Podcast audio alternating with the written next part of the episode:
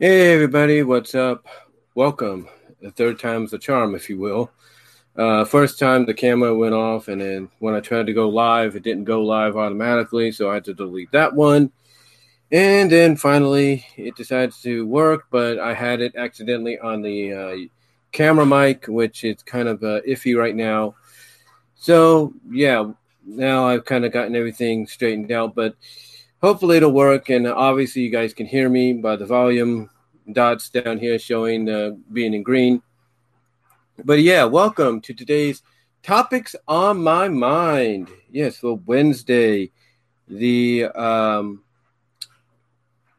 yeah, welcome to topics on my mind for today, Wednesday, the second of September. Yes, we are in September. Uh, we are basically upcoming on Labor Day weekend, which is this weekend, and it's officially the last um, major summer vacation weekend uh, for everyone.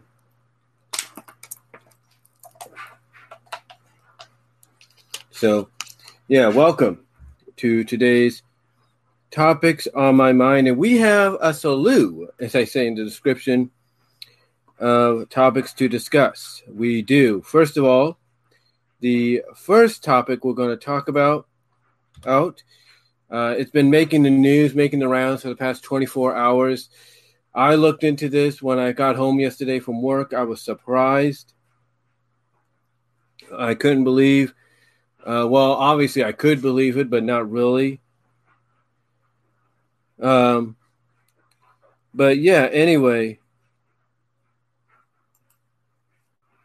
Anyway, though, um, the first topic we're going to talk about is Nancy Pelosi. Yes, believe it or not, Nancy Pelosi is in the news again. Or is in the news. And this time she's in the news in a major, major way because apparently Nancy decided um, to make herself and all the other Democrats that make uh, that are making this whole virus situation, this whole pandemic situation, or at least trying to help make it a lot worse than what it is in the views of many people, including our president. She decides to be a, as some people call it, a hypocrite, and go and get her hair blown out yesterday in San Francisco. Now, there's various reports coming out saying that she, um, I guess, already had it set up uh, that it was already scheduled or something. She's even reporting that it was a setup, that she was set up and everything. So there's a lot of stories bouncing around. We'll talk about that. But yeah, Nancy Pelosi uh, basically caught on video, unmasked. This is what the top. This is what the topic is, you know is called. This is the first topic. Nancy Pelosi caught on video, unmasked, going to get her hair, uh, going to get her hair a blowout in San Francisco, and this may have ruined Biden and Harris's uh, chances. We'll talk about that. Um, you know, when we you know get going on the topics here. Also, we have uh, our second topic. Uh, we'll talk more. Our second topic uh, here is we will talk more on the man that went off on the Walmart associate in Alaska yes, basically, I talked about this. I did a separate video on it, which you can watch here as well as listen to at my various podcast on my uh, BW Rosas Discussions podcast, which you can find in various areas where you'll also find this later on when it gets uploaded. Uh, but yeah, uh, there's more on this guy. We'll talk more about him going off on the Walmart associate in Alaska. And this is just something that every reaction I have seen, I'll put it this way, is justified. It is indeed justified. Excuse me.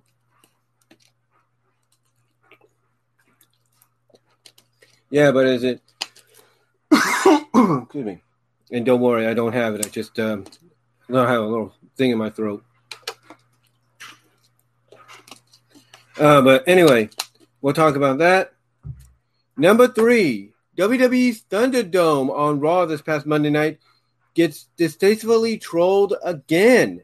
Yes, more issues um, heading WWE's way as they get distastefully just uh, just get distastefully trolled once more. Uh, number four, companies. The fourth topic after that, though, we're going to get a little bit more lighthearted, harder than a little bit as we go through the topics. Uh, number four, companies like Sony, Philips, Vizio, etc., missing out on profitable market or on a profitable market. I should put a. Forgot to put that. Don't worry. But missing out on a profitable market when it comes to selling 4K TVs that being that are that oh that are both okay that's what I should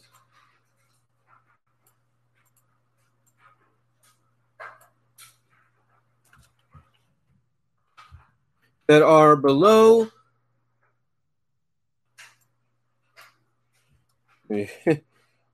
Sometimes when you type these in a hurry, you kind of misspell things or misword them.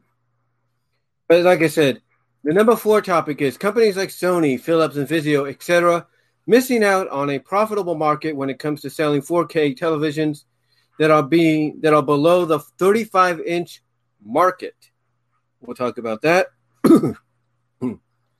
Excuse me. Number five. This is going to be really interesting as be really interesting to talk about as it pertains to one of the movies next year that people are looking forward to. That is Space Jam, Space Jam 2, which comes out in time for the 25th anniversary of the original, or in the basically during the year during the uh, year of the 20 that celebrates the 25th anniversary of the original. But Space Jam's but Space Jam 2 story synopsis leaked. We'll talk about that. And then number six, we're going to close out by talking about some unknown, underrated movies that should be considered for 4K Ultra HD Blu ray release. So that's what we'll talk about. Those are the topics. The first one on Nancy Pelosi and what's going on with her recently. Number two, more on the man that went off on the Walmart associate in Alaska. Number three, the Thunderdome for WWE on Raw getting trolled distastefully, distastefully again.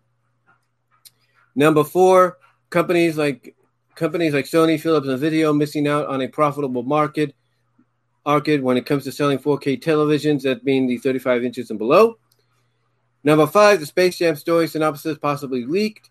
And number six, unknown underrated movies that should be considered for Ultra HD release.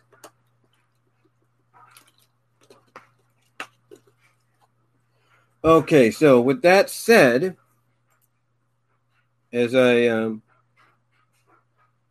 copy this. Okay. And hello to those in the live chat. And no, I do not have Sonic Unleashed on PS2, Wii, or Xbox just yet. I have Sonic 2006, so there you go.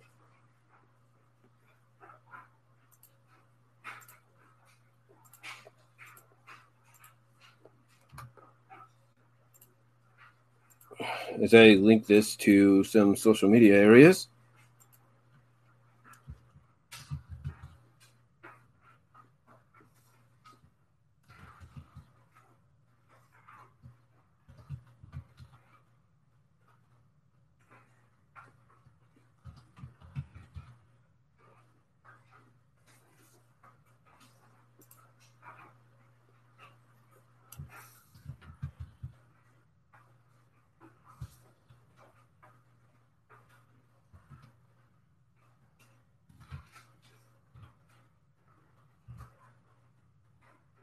Okay. And just going to copy that to link it to other areas as well um, later on. All right, as we go through this. But anyway, let's get into the topics while I do this. And the first topic we're going to uh, talk about, of course, is the one that's really making the rounds in the past 24 hours or so. And that is Nancy Pelosi. Yes, Nancy Pelosi uh, basically, uh, like I said, Nancy Pelosi basically uh, didn't do herself or the Democratic Party um, any favors. She didn't. Nancy Pelosi did not do any favors for the Democratic Party um, as of yesterday. She did not do them any favors. Uh, the reason being, basically, because, as the topic says, Nancy Pelosi, is like I said, the topic says Nancy Pelosi caught on video unmasked going to get her hair a blowout. I guess that's some kind of hairstyling um, or whatever uh, in San Francisco, and how this may have ruined uh, Biden and Harris's chances. Or, and this may have, I should say, ruined Biden and Harris's chances. Excuse me there. Now, in case you guys don't know what I'm talking about, out and in case you don't really watch the news much, but you do kind of pay attention to politics and all that, and kind of keep an eye on the election as best you can.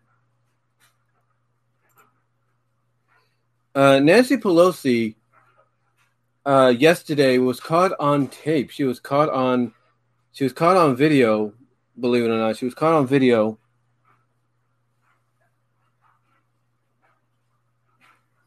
Uh, like I said, she was Nancy Pelosi was uh, caught on video yesterday. Um, basically going into a hair salon somewhere in San Francisco and getting a blowout. I guess it's some kind of hairstyling uh, taken care of. She was basically going there to get her hair fixed, get a manicure, whatever. I guess get the works. And the moment this broke, because here's the thing, I didn't even know about this. I don't think anybody knew about this till they got home. But basically, I go on my computer. I turn on my computer. I let it, I let it run, let it set itself up and everything. And lo and behold, as I adjust the uh, uh, computer, my laptop here, but lo and behold, basically, we get home. A lot of us get home. And hello, Z-Tails. Nice to see you too in the live chat. Uh, but the moment we get home, a lot of us, I'm pretty sure, we go to check our Facebooks and our Twitters. And one of the first things we see is um, news outlets like Fox News, CNN, um, what is it like Fox News, CNN, ABC, NBC, CBS, uh, local news in our area, like here in San, here in the uh, California, like KGO, uh, KGO seven, KTVU, um, well Fox forty, you know, ABC 10, CBS 13,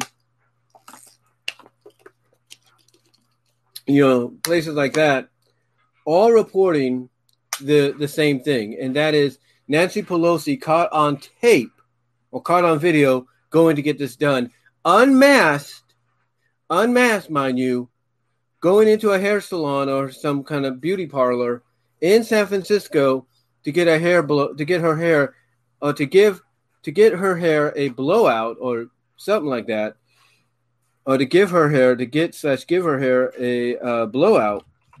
Put that in there. And this has come under fire by, uh, and because of this, she has come under fire by a lot of people. She has. She has come under fire by a lot of people because it's like, how dare you? Know, because a lot of people are like, how dare you? How dare you do this? You tell us this is not safe. You have your nephew shut our state down almost by saying places go doing this kind of stuff is not safe. And yet here you are walking in cozily as you mind to get your hair blown out or whatever done. And yet a lot of us have to go sit outside and get it done in heat, maybe in hot weather and all that. And yet you're just mosily walking into a place and it's like it's no big deal, like it's just a regular day. That's how it made a lot of people feel. It made a lot of people feel upset and it infuriated a lot of people. And quite honestly, what she may have just done here is ruin any chance that Joe Biden and Kamala Harris had at the presidency and vice presidency.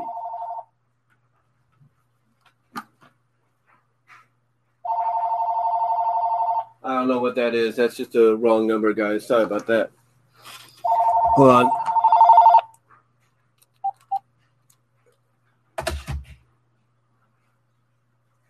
Here we go. Sorry about that. Telemarketers. But like I said, all she may have done is ruin she may have ruined any chance that Joe Biden and Kamala Harris have at becoming president and vice president because obviously we all know she's one of the uh, lead uh, people or one of the head people uh, that want to see these two uh, become president or want to see these two uh, win. She's one of the lead. Oh, basically, she's one of the people leading the charge and the support. So obviously, she she wants to see them win. And you know, no, she wants to see them win. She wants to get Trump out. But yet, doing stuff like this, doing stuff like this, it doesn't help.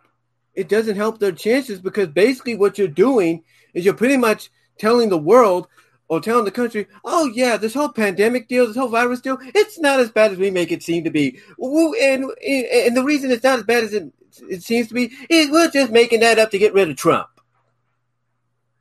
And here's the deal. Why don't you? Here's the deal. A lot of people will look at this and they'll probably ask the same question. If that's the case, why don't you just come out and say, oh, we just made this up because we want Trump out because he didn't accept the impeachment? I mean, it's like that Simpsons. It's like that Simpsons meme that people put out on Mr. Burns. That meme being, you know, the you know of him saying saying something along the lines of "This didn't work." Um, okay, go. Okay, it's like it's a Simpsons meme where Burns is like this, and he's like saying the line of "Okay, that didn't work. Unleash this," and basically they put words under there like for example, when it came to the impeachment, they're like, they have him doing, they have that scene uh, gift out, a gift out, if you will, where it's like, well, basically it's him saying or representing what they're saying, like, impeachment didn't work, unleash the virus. And that's that's what it is. That's what it is.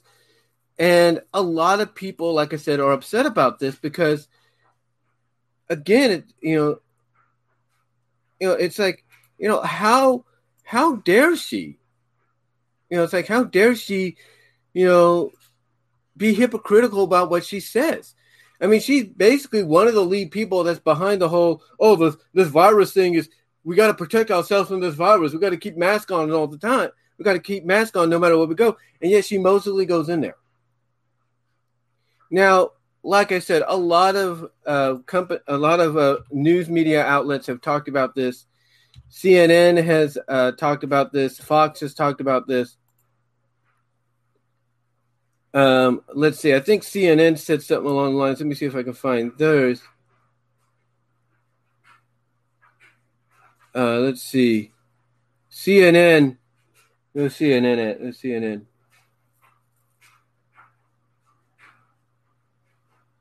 Okay, here's CNN. They said this one hour ago.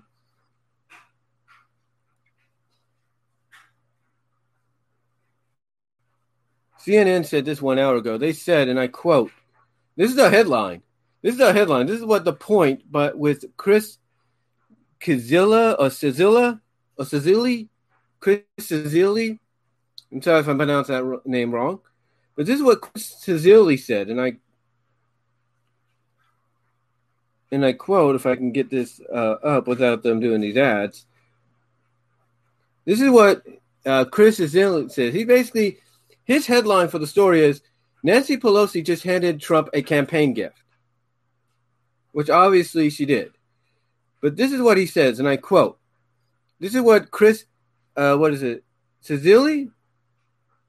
Cecilia, Cecily or something? This is what he said, and I quote Nancy Pelosi is one of, if not the smartest politician strategist in the Democratic Party. As such, she knows that appearance matters, or she knows that appearances matter in politics a lot, which is why her decision to have her hair done indoors at a shop in San Francisco makes so little sense. Let me repeat that. Let me repeat that. This is what he says at the beginning of his article. He says Nancy Pelosi is one of the is okay. Let me reread that. It says Nancy Pelosi is one of the, if not the smartest political strategist in the Democratic Party. As such, she knows that appearances matter in politics a lot, which is why her decision to have her hair done indoors at a shop in San Francisco makes so little sense. Now, this is what they say. They say in security footage obtained by Fox News, Pelosi is shown inside the salon without a mask. Fox also reported that the owner of the salon, Erica Kuros, was angry that Pelosi had been allowed to violate the rules put in place during the virus pandemic that mandates haircuts can only be given outside. Police said it was a slap in the face that she went in. You know that she feels that she can just okay. This is what the owner said. This is this is what the owner of salon said. She says it was a slap in the face that she went in. You know that she feels that she can just go and get her stuff done while no one else can go in, and I can't work.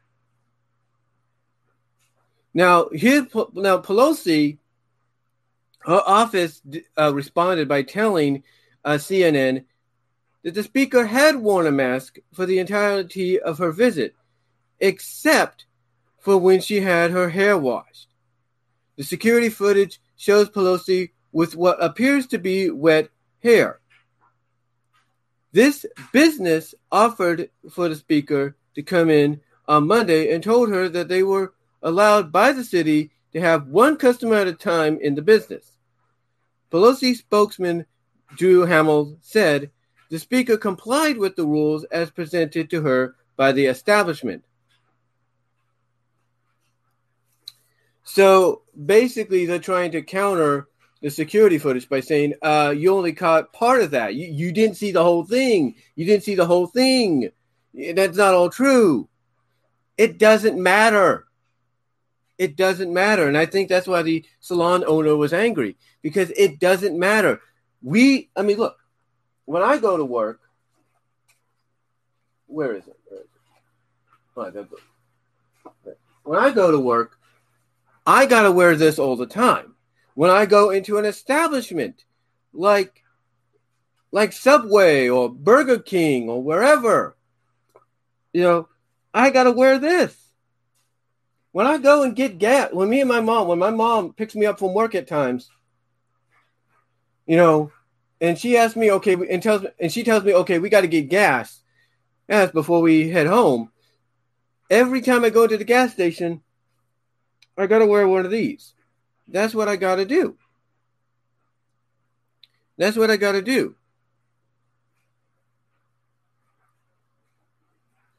And and here's the thing.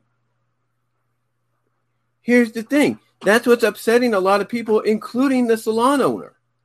That Pelosi could just walk in there without no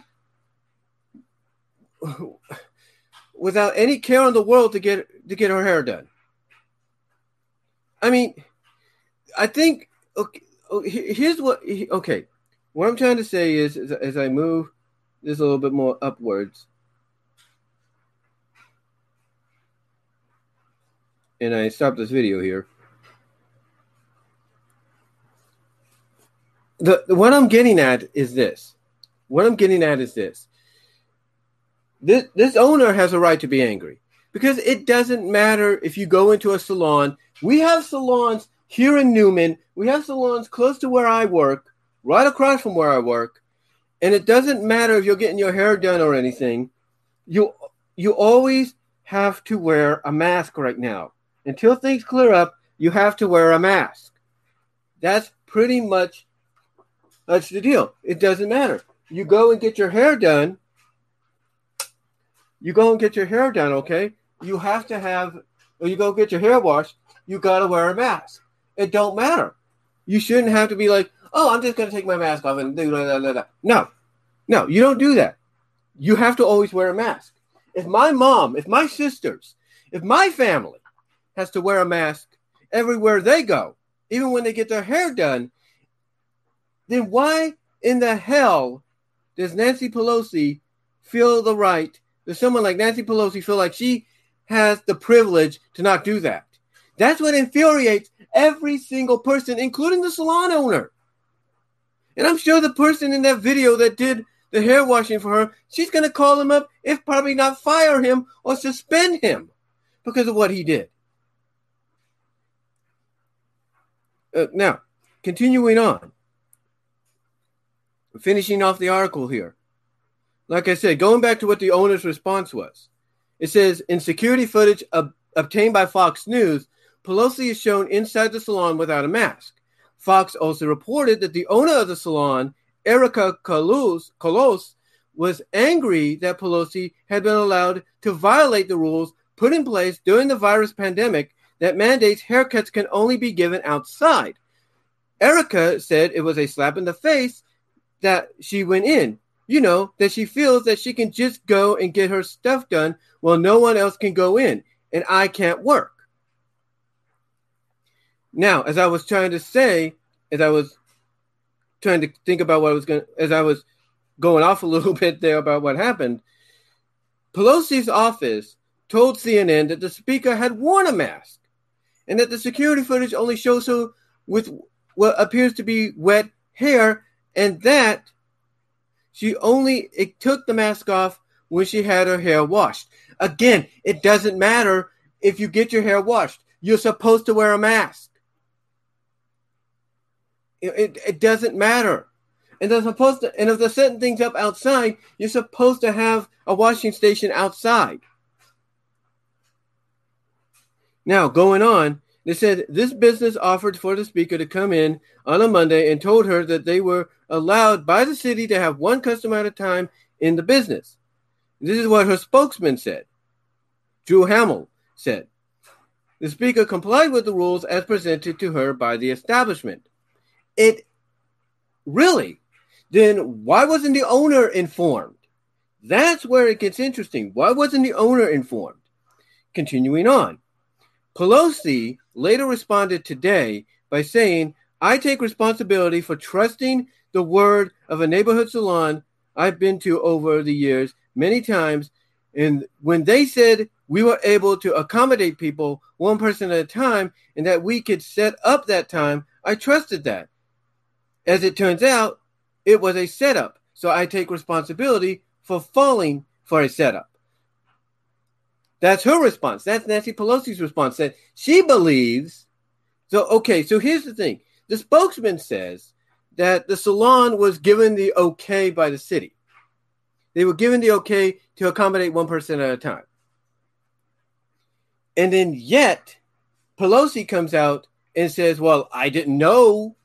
Oh, that wasn't the case. I didn't know that that wasn't true, and that I'd been, and that in her mind, she'd been set up. She'd been set up.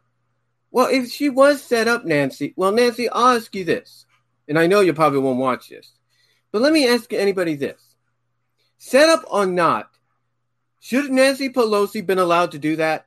I don't think so. I mean, my niece's boyfriend is a hairstylist, and he has to wait to get the okay, and his boss has to wait to get the okay for him to go back to work. And yet, someone like Pelosi could do this.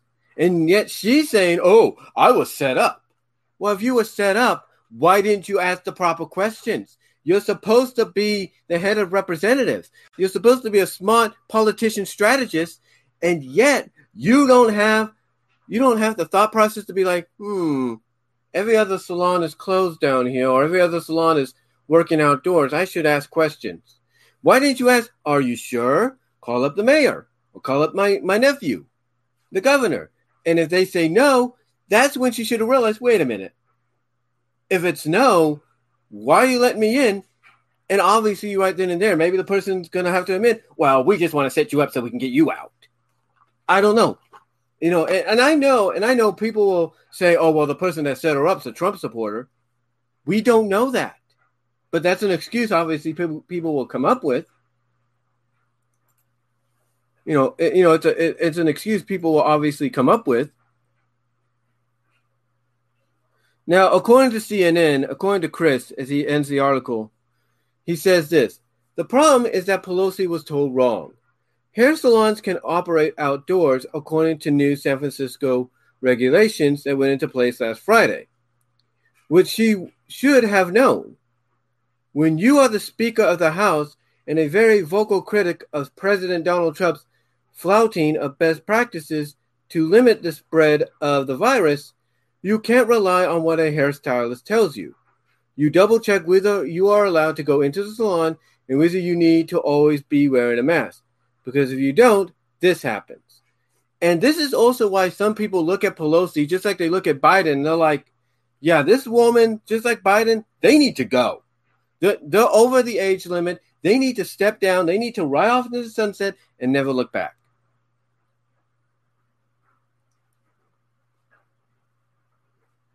Now, Trump did tweet out a few things. And they did add this to the article. This is what President Trump said in his article, in his tweet, and I and I quote. This is what President Trump said in his uh, tweet, and I quote. This is from President Trump on his Twitter, and I quote: "Crazy Nancy Pelosi is being decimated but for having a beauty parlor opened when all others are closed and for not wearing a mask. Despite constantly lecturing everyone else, we will almost certainly take back the house and send Nancy packing. Now, some may take what he tweeted there and say, oh, well, then that means you guys set her up. Nobody knows that. Nobody can prove she was set up. But I can tell you this set up or not, you know, she should. I mean, Chris said it best here. Chris said it best here uh, towards the end of the article. He says you need to double check whether you are allowed to go into the salon and whether you need to always be wearing a mask. You know,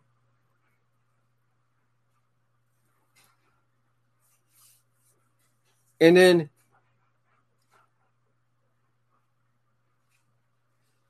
and then somebody followed this up and uh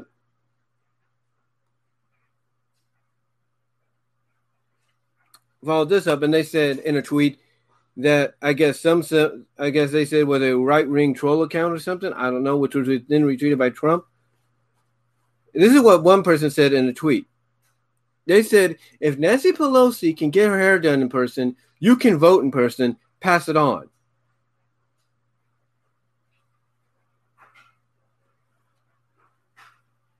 Now, this is what Chris continues to say, and I quote what Pelosi did was hand Trump, whose entire strategy, such as it is in the 2020 campaign, is to troll liberals and media, a massive gift wrapped present with her salon trip.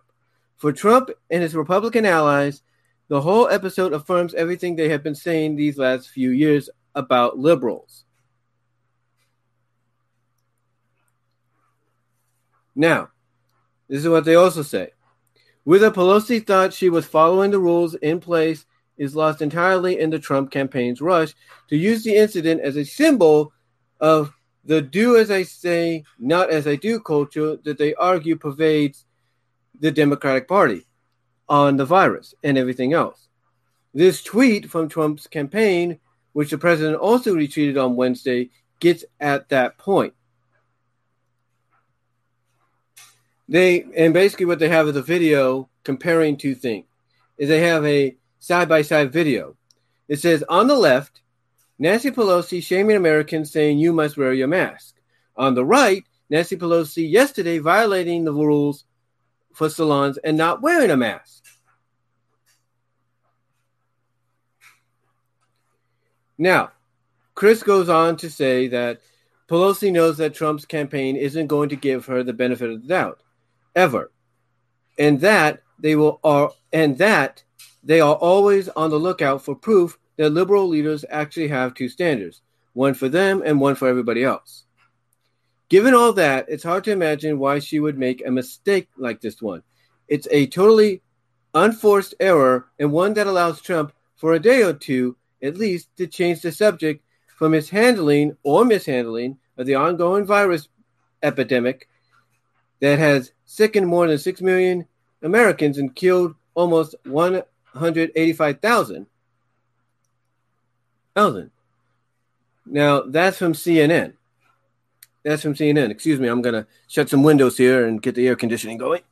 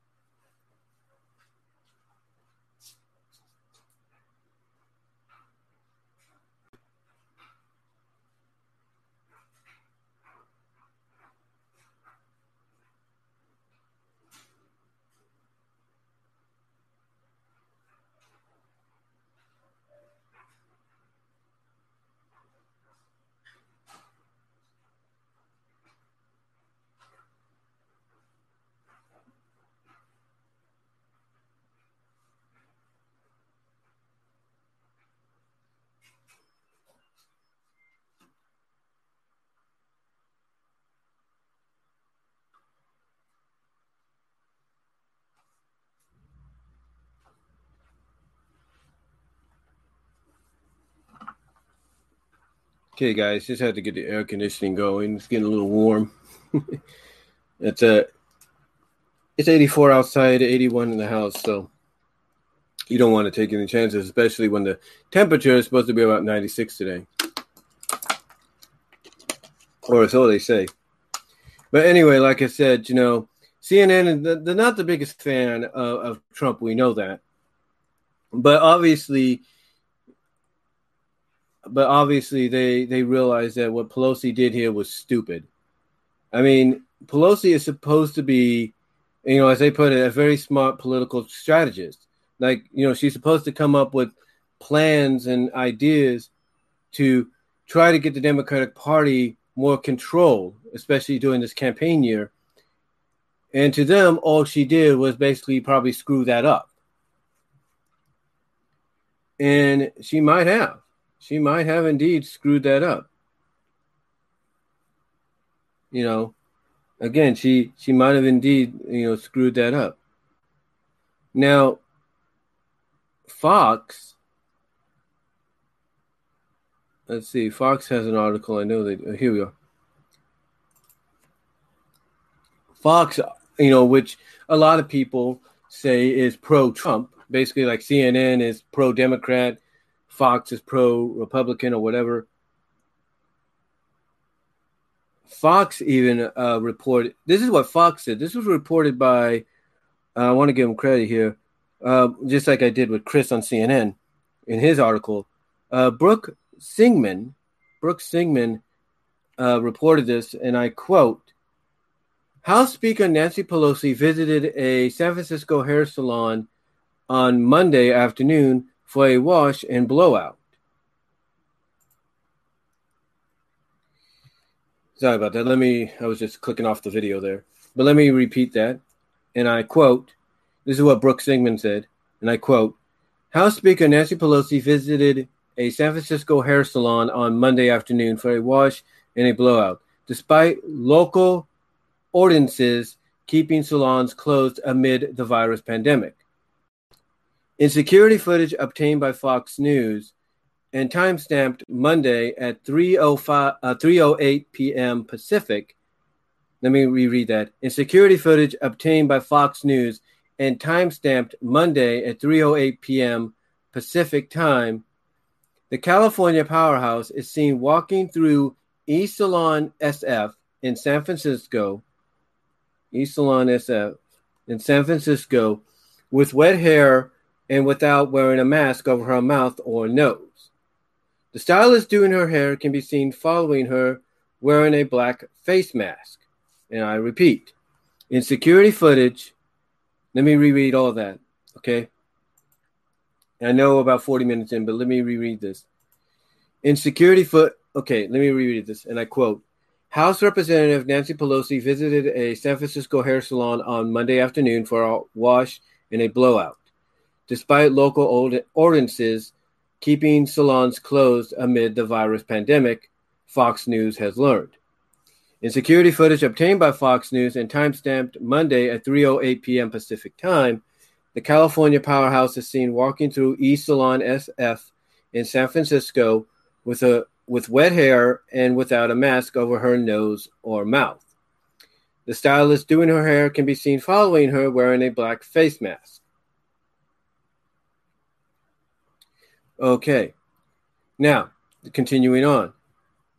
Salons in San Francisco have been closed since March and were only notified they could reopen on September 1st for outdoor hairstyling services only.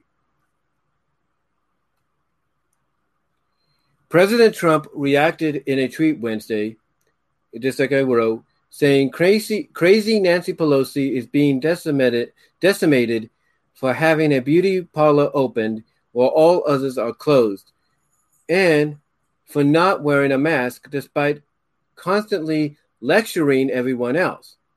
We will almost certainly take back the house and send Nancy packing. Now, the salon owner, I've mentioned her before, in a phone interview with Fox News on Tuesday, shared details of Pelosi's visit. Kious explained she has independent stylists working for her who rent chairs in her salon. One of the stylists who rents a chair from me contacted me Sunday night. A screen grab of the text message she received from one of her stylists and obtained by Fox News said, I'll be there at 2.45 tomorrow. Pelosi's assistant just messaged me to do her hair.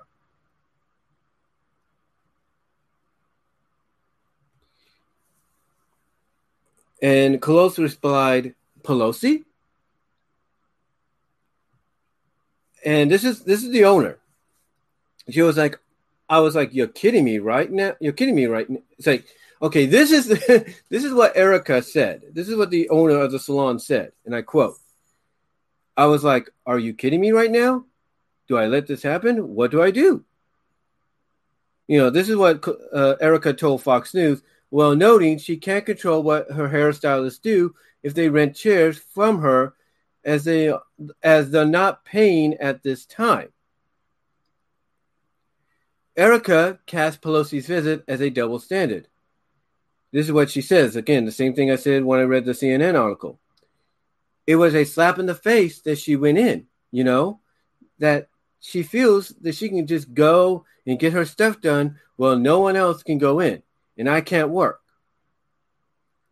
Adding, now Erica did add by telling Fox News that she can't believe the speaker didn't have a mask on. From the footage, it appears Pelosi had some kind of covering around her neck. We're supposed to look up at this woman, right? It's just disturbing.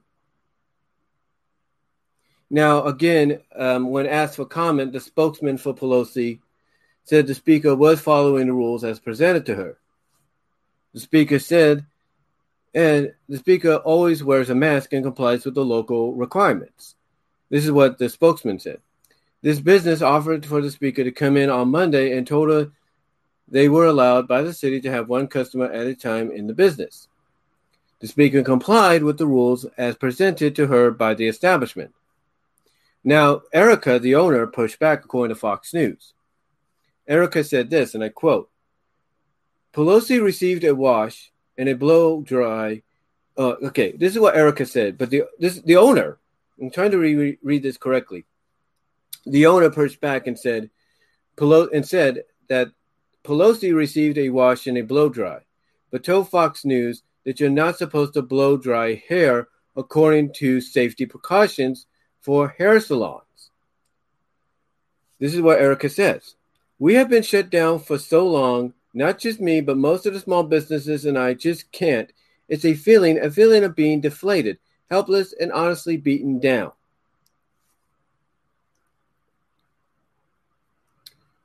Now, this is what she also says. She says, I have been fighting for six months for a business that took me 12 years to build to reopen. I am a single mom, I have two small children, and I have no income.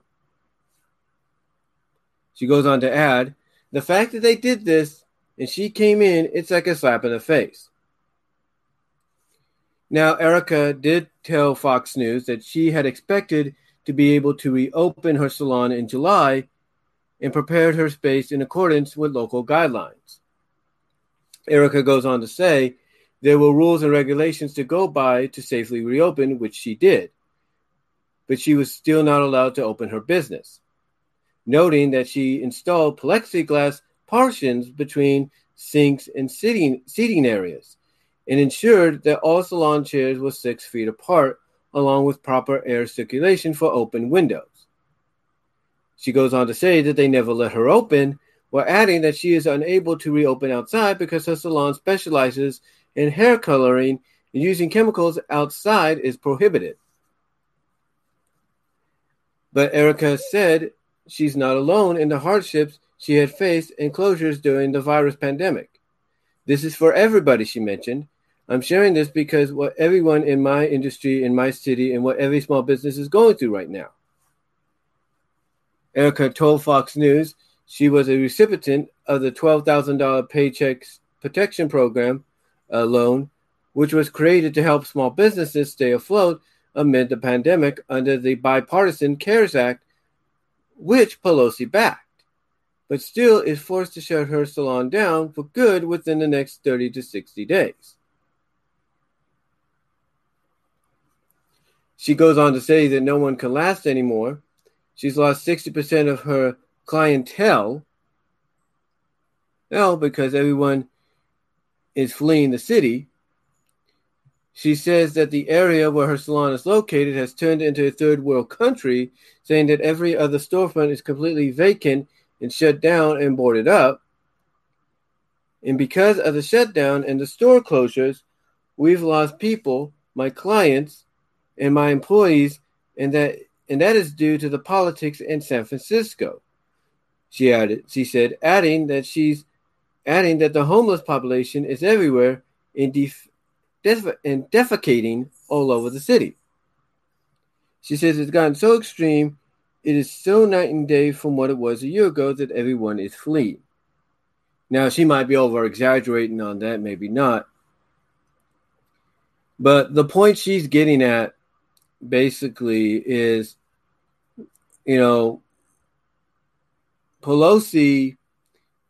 Now, Fox didn't add in Pelosi's uh, reaction, but Pelosi basically, you know, she's supposed to be smart and everything, but obviously, she wasn't smart enough to ask uh, answer the same uh, ask the same uh, ask the questions needed.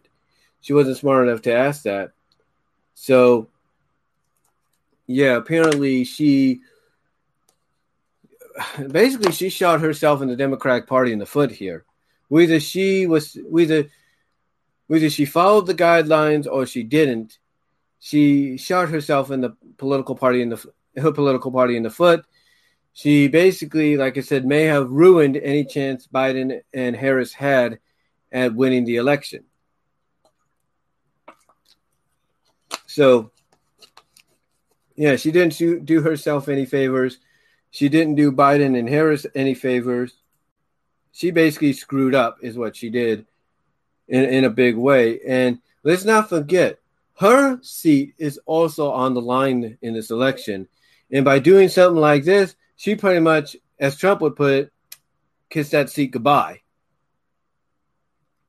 But yeah, she she screwed up she screwed up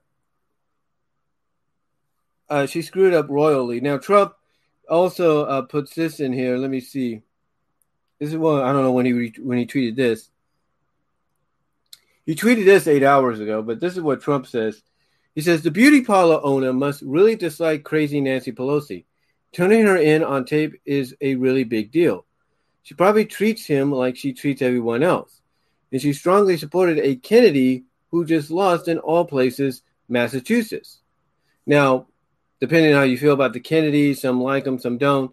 Some look at the Kennedys as being the only positive about the Democratic Party in the past, past and present.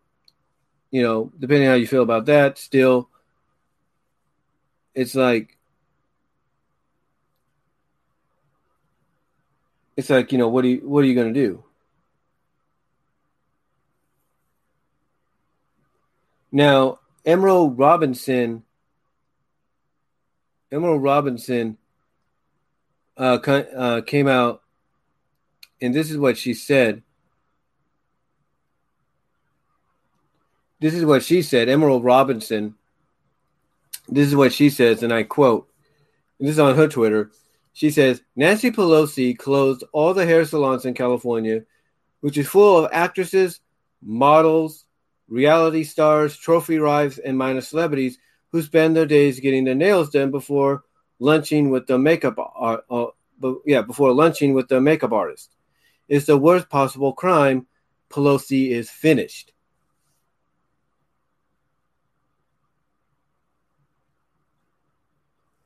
So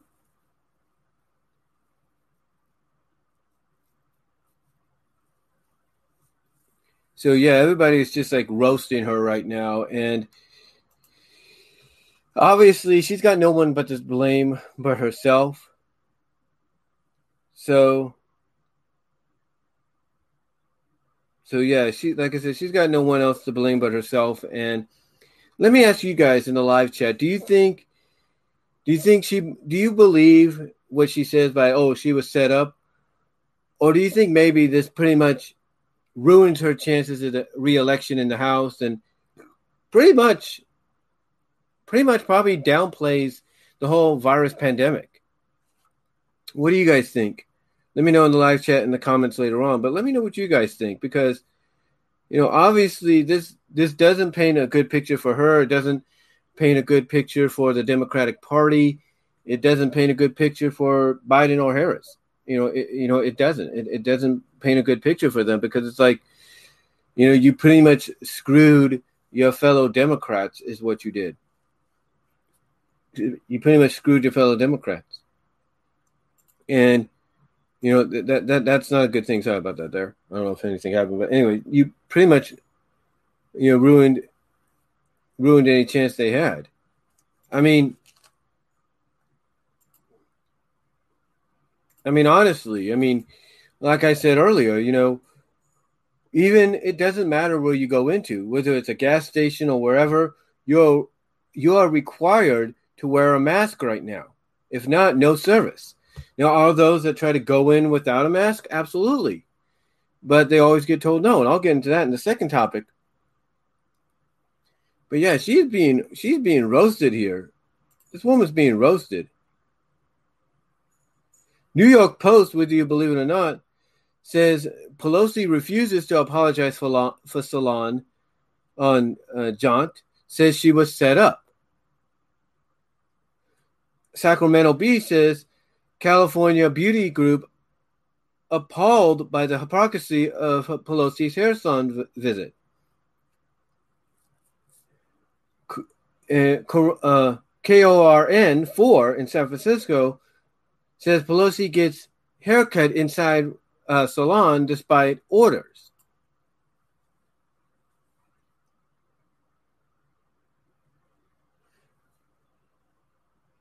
You know, Yahoo News is reporting it. Everybody is reporting this. And I think what this is going to do is it's going to downplay the virus in a big way. Maybe not as much, but it's going to downplay it to where now Newsom and other governors are going to be like, okay, fine, you don't have to wear a mask anymore. We get it. Maybe it's not as bad as we said it was, you know. Or it's going to get them to admit, okay, fine, maybe we, you know, maybe we inflated the numbers or exaggerated the numbers because we don't want Trump in office anymore. Can you blame us? You know, they're going to have, something's going to come out of this. And what it's going to come out is, yeah, people are still going to wear the mask, but now it's going to be optional because you see this and it's like, well, she doesn't have to wear a mask, do we? So, yeah, if you don't want to wear a mask, get ready for probably some big news coming out from your local governor saying you don't have to. We're going to give you the option now. You don't have to wear a mask anymore. Whoopee! You know, yeah, but yeah, she's she's getting roasted all over the place, man. She is getting roasted. And she's got no one but to blame but herself. Now, KTVU of Fox 2 in San Francisco, um, they're also part of the Fox network, uh, reported this. They said a trip to, and this was reported by um, Michael McLaughlin um, nine hours ago. And he says, and I quote, a trip to a San Francisco salon has turned into controversy for House Speaker Nancy Pelosi, whose office tells KTVU she didn't think she did anything wrong by getting her hair done indoors on Monday. Security footage reported on Fox News showed Pelosi with wet hair and without a mask covering her face inside of E Salon in apparent defiance of uh, virus virus rules or virus 19 rules. We'll put it that way. Let me reread that. Security footage reported on Fox News showed Pelosi with wet hair and with and without a mask covering her face inside of E Salon in apparent defiance of the rules. In San Francisco, face coverings are mandatory in most public settings. Salons may only cut hair outdoors under new rules that took effect on Tuesday. Now, according now again, this is what they said. Again, going by what and again repeating what Hammill, Drew Hammill said, deputy deputy chief uh, deputy chief of staff for Pelosi. This is what he says. again, repeating what he says, he says the speaker always wears a mask and complies with local requirements. The businesses offered for the speaker to come in on Monday and told her that they were allowed by the city to have one customer at a time in the business. The speaker complied with the rules as presented to her by this establishment. Now, on Tuesday afternoon, Salon, because this is what this is what uh, they said. Salon on Tuesday afternoon, Salon appeared to be closed. KTVU has yet to reach the salon owner, but according to Fox News, owner Erica Colos said that Pelosi had an appointment with a stylist who rents space in the Union Street salon. Again, this is what Erica says, and I quote: "It was it was a slap in the face that she went in. You know that she feels she can just go and get her hair stuff or get her stuff done well no one else can go in, and I can't work." Now, again, that's what Erica said. Basically, she said it was a slap in the face and that basically she feels that Pelosi could just go and get stuff done while everyone else has to stay at home and can't do anything. Now, according to KTVU2, it says the stylist washed Pelosi's hair and gave her a blow dry, according to what Erica said. Well, this is what that's what Erica finished off with saying.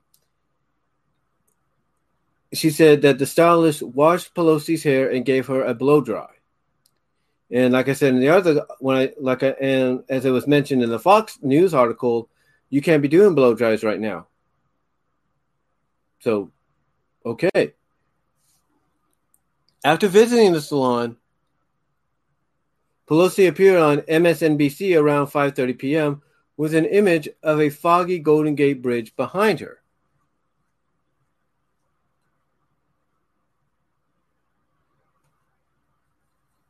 Now, now here's what's interesting. This is what KTVU adds. Harman De, Harman Dhillon, an attorney and co-chair of lawyers for Trump, says Pelosi and perhaps even the salon should be fined. Dillahan, uh, Dhillon said she is, she is a disgusting hypocrite, referring to Pelosi.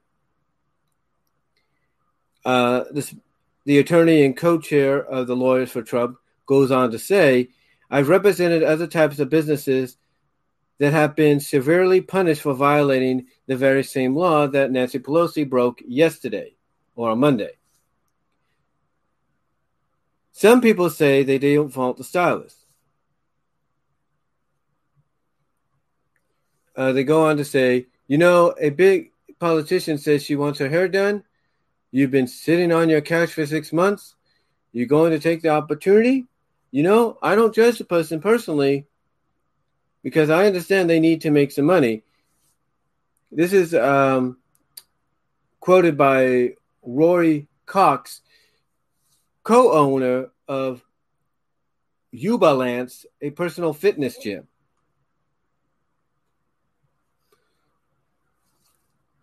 Now, the, now they mentioned that this Cox person helped organize a protest calling for more support in reopening the small businesses. And he points that, and he says that Pelosi's video points to unfair privilege. This is what Cox says, and I, this is what Roy Cox says. He says it just feels classless, to be honest. It's like, oh, you're a politician, you're a doctor, you're a lawyer, you're a tech person, and you get to control on your merry way, and you get to continue on your merry way and live your lives the way you want to live it. Meanwhile, the rest of us are shut out. That's what he said, and I quote. This is what he said. I'll reread it. He says, It just feels classless, to be honest. It's like, oh, you're a politician, you're a doctor, you're a lawyer, you're a tech person, and you get to continue on your merry way and live your lives the way you want to live it. Meanwhile, the rest of us are shut out. Now, they do go on to say that salon and barbershop owners have been among the most vocal critics of California's rules that have shuttered businesses uh, for months in an attempt to quell the spread of the virus. A group representing beauty and barber professionals in May announced plans to sue Governor Newsom over the shutdown. So yeah, overall, to bring this um, topic that's been going on for about an hour, probably the longest first topic I've talked about, and the topics on my mind for a bit. Uh, but basically, yeah, Nancy's got no one to blame but herself. I mean, whether she was set up or she wasn't is not the point. You know, whether she you know complied with the regulations and the rules, you know, except for getting her hair washed, it's not the point. You know, if no one else can go into a salon or any other business per se without wearing a mask, and yet she can, despite you know, you know, despite whatever the situation is, it is hypocritical. And all she did, basically, ladies and gentlemen, is she just shot herself. I said it. I said it earlier. She shot. She shot herself in the foot. She shot herself. She shot the Democratic Party. She shot Biden and Harris's chances of being winning the election. She shot all that in the foot. She did. She just basically took. She just basically took a gun and pooh, shot it right in the foot. You might as well kiss Biden and Harris. Might as well kiss as of right now the election goodbye. I mean, it's like that Chris guy said on CNN. She basically gave Trump a gift and she could say she was set up and all that, it's it's not going to hold water because that footage right there is an example. Is just evidential. It's just an evidential example of basically being a hypocrite and being a double standard. What she's going to have to do to save face is come out and apologize for what happened and probably even admit her real reasoning behind you know, you know, wanting everybody to wear a mask or behind, you know, this and that. She's going to basically have to swallow her pride and pay, and probably come out and say, and I and I say this with all due respect, but she's basically going to probably have to come out and say, uh, yeah, the reason I have been acting like this over the past several years is I just don't like Trump because he beat Hillary Clinton in the election. Or I just don't like Trump because he mistreated women and all I want from him is an apology and I say that with all due respect. I, I say that with all due, and I say that and impersonate her in that way with all due respect, if you will. But the point is, she's going to have to do something. She's probably going to have to come out and say, "Yeah, the uh, the virus numbers are not as bad. The case numbers are not as bad as they are. You know, we just made it up. We had the media make it up because we want to make Trump look bad, or whatever." She's going to have to do something to save face.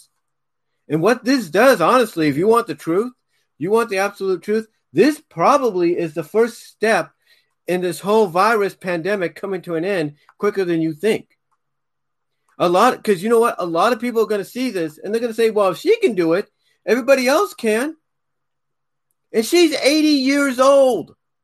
She's one of the more receptive people when it comes to this. She is. She is 80 freaking years old.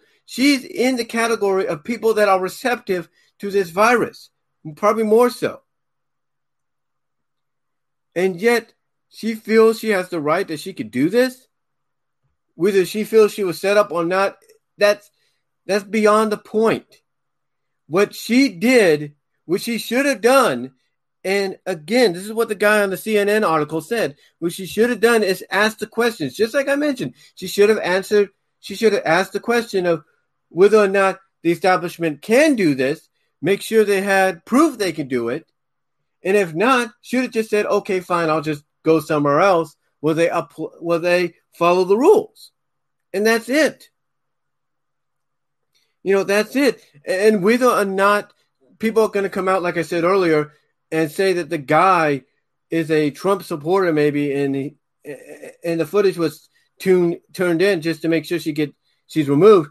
That's again, that's not the point. The point is she's a major figure. She's one of the lead people that are against Trump, trying to get him out of office. She's the one that led the freaking impeachment trial to try to get him out earlier this year or earlier, late last year, earlier this year. She's one of the people that did that. And now she decides she's just going to mosey on in in into a, an establishment, whether she wore a mask for a majority of the visit or she didn't, you know, or, or she didn't for part of it, again, that's that's beyond the point. That is beyond the point. And the thing is, she she needs to swallow her pride. She needs to finally come out and acknowledge what she did. She's gonna have to come out and apologize. Whether she wants to apologize or not, because if she doesn't apologize, if she doesn't apologize for the trip, like one of the like the New York Post is saying, if she doesn't apologize, it just prove it's just gonna be more evidence people need. I mean, Trump's gonna use this now and be like, see, it's nothing really bad. No one's really getting infected. I know Trump's going to come out and say, now I know the truth. I see the truth. And if you don't like me being your president and you're just making up these numbers, come out and say it. Come out and say it. So, you know, so this this is something that it's really going to it's going to have a major effect. It may not seem like it now, but it's going to. Not just on her, but on everything. And that and honestly, you know what? that leads into my next topic. The next topic I want to get into, because I'm bringing this one to an end. It's been going on for almost 70 minutes. So we're going to go into the next topic, and it's kind of melds itself, kind of blends itself in with this one.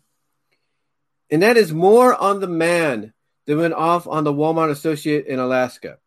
Now, it's funny that we bring up what's going on with Nancy because she should have been refused service no matter what. I mean, if she didn't wear her mask and the person doing her hair did, she should have been refused service. She should have been. No matter whether she's Nancy Pelosi, head of representatives or not, she should have been refused service. Just like this guy got angry about. Now, here's the thing this guy shouldn't have gone off. Now, going on to the second topic, and basically more on this individual. Now, like I said in my video that I did it, did on it, I didn't know where this Walmart was. Obviously, it's in Alaska. Some people would say Alaska's not as bad as every, every place else, but still, but still, uh, basically, this guy went off in a way that's like, you know, you can understand maybe why he's why he's angry, but still, comply. Just comply with it. I mean you know, you know what's going to happen. This guy's going to see what's going on here and say, "Hey, if Nancy Pelosi could go into a public area without a mask, so can I." And he'll you he can go back to the Walmart in Alaska to that Walmart and tell my fellow associates at that store, uh, yeah, you heard about Nancy Pelosi, right? Well, if she can come in, so can I. So get out of my way. He could do that. He'll be able to do that now because now there's evidence. There's visual evidence of someone that's always in the public eye doing that. But getting back to this guy, this guy did not have to go off the way he did. He did not. He did not have to, you know, he did not have to flip the bird. He didn't have to go on the tirade. He didn't. He did. All he had to do was comply. So all he had to do. Now, yes, was one of my fellow associates at that Alaska store wearing the mask over her mouth but not her nose? Yeah, she was. And that would be something that he could also use in, in, in retaliation. He could. But the point is, the point is, you know, he shouldn't have gone off. He should have just been polite and just left. He should have been okay, fine. I'll go somewhere. I'll take my business elsewhere. And that's all he had to do. But it wouldn't have mattered where he gone. Wouldn't have mattered he would have gone to the Target across the street there. It wouldn't have mattered he would gone to a Starbucks or a local store there in, in Anchorage. It wouldn't have. Because all they're going to be telling him is the same thing. Wear this. Wear the mask when you go in. Wear the mask. Because if not, you're going to be refused service. You are. And like I said, we, we deal with these kind of people at my Walmart that I work at. Some will walk in, whether they're wearing a mask or not. They'll walk in through the screening area, which is the pharmacy entrance. And we'll have to tell them go the other way around. They'll try to argue, but we'll say, please just go all the all the way around. And sometimes they'll comply, and sometimes they won't. It's like I said, you know, a couple about a week ago, we had a, a group of kids. You know, they walked in there, they walked in there like it was nothing, and they ignored on both occasions. They ignored what the girl who was doing, who was watching the screen area was saying. They ignored her. They were like, uh, you hear anything? I don't hear nothing. Oh, that this must be the wind.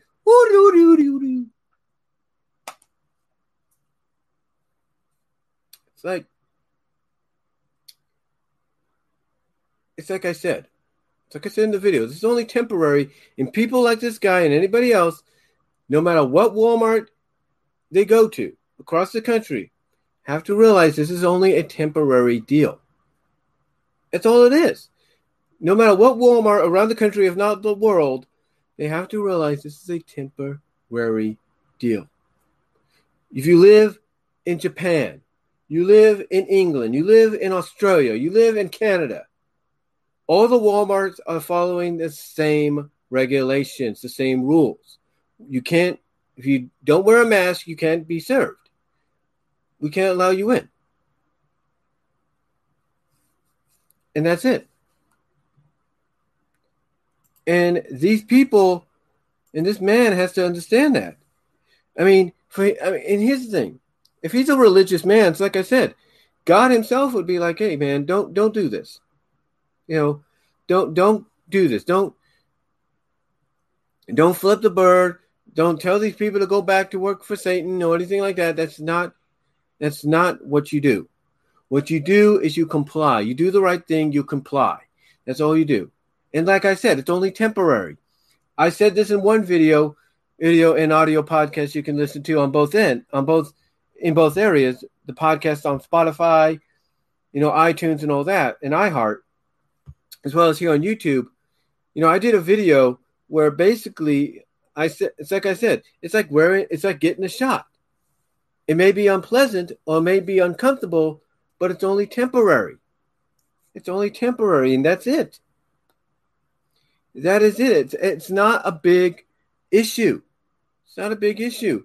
I mean, people have their kids, which some people, which some reports, whether you believe them or not, are one of the are one of those that are not as receptive. They are, but not as much. But people still have their kids wearing masks because they don't want to take a chance. The thing is, this individual, this man, should have not gone off the way he did. I mean, when they asked him to leave, he should have he should have left. He shouldn't have come back in the store and say, "I'm going to leave when I want to leave."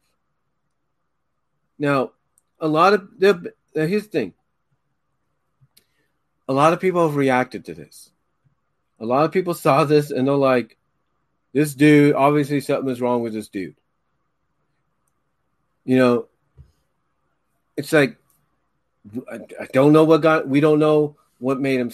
You know, the thing is, you know, it's like, you know, you would think normally a guy like him, who could be in the category of being receptive to this to this virus, would comply and understand, but obviously he didn't. You know, it's like I, I don't know. You know, I, I I don't know. It's but again, it's it's but like I said before, we we deal with a lot of this stuff at Walmart, and you know what we got to do is basically do what this girl did, what these people did, what these fellow associates of mine in Alaska did, and that's stand up to this guy and calmly ask him to leave and have a nice day. That's it. You know, just stand your ground. Don't let them get to you. Just be respectful. Do as you're trained, and that's it.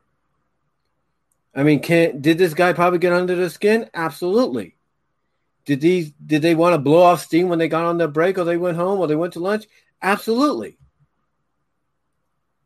But this guy did not have to go through this. He did not.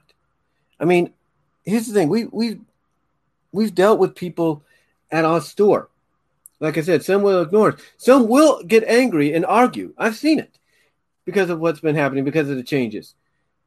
You know, and because what? Because they parked over there? They parked on the pharmacy side.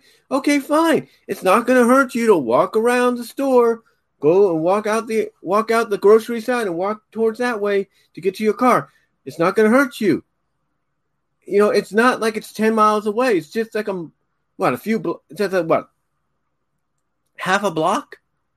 Not even that. A quarter of a block. It's not even that. It's like you're getting angry because you can't use one end and you know one one exit and entrance that now has been corded off because it's being utilized as a screening area. You're going to get angry over that, and you know jeopardize or jeopardize your safety. It's ridiculous.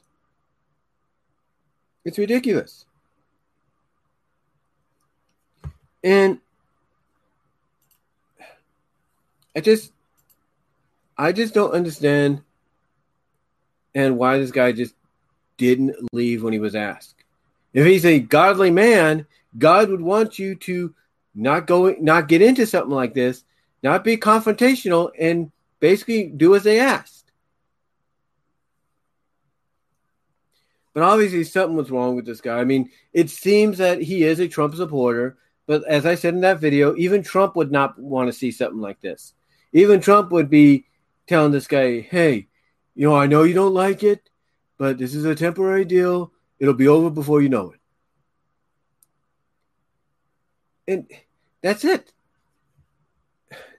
I again again I just I just don't understand you know what this guy's problem was. Is there something mental inside of him that he went off? I don't know. Is he is he in the beginning stages of dementia where he thinks it's another decade and he's fighting for his rights? I don't know. But again, as I said before, I'm proud of my fellow associate in Alaska for, for standing up to for doing the right thing. I'm proud of her and my other fellow associates at that Alaska store in Anchorage. I'm proud of them for doing this, for standing up because you know what? You know, we don't need this. We don't need people causing trouble. All we want to do is, you know, keep things safe and healthy for a lot of people. And if that means when you enter the establishment, you have to wear a mask for your duration there, so be it. Don't argue about it. Just, just do it. That's it. It's like people tell me about me going to the dentist. You know, sooner or later, don't argue it. Just make the appointment, get it done and that's it. And that's it. And sooner or later, I am going to get it done. I am. But the point is,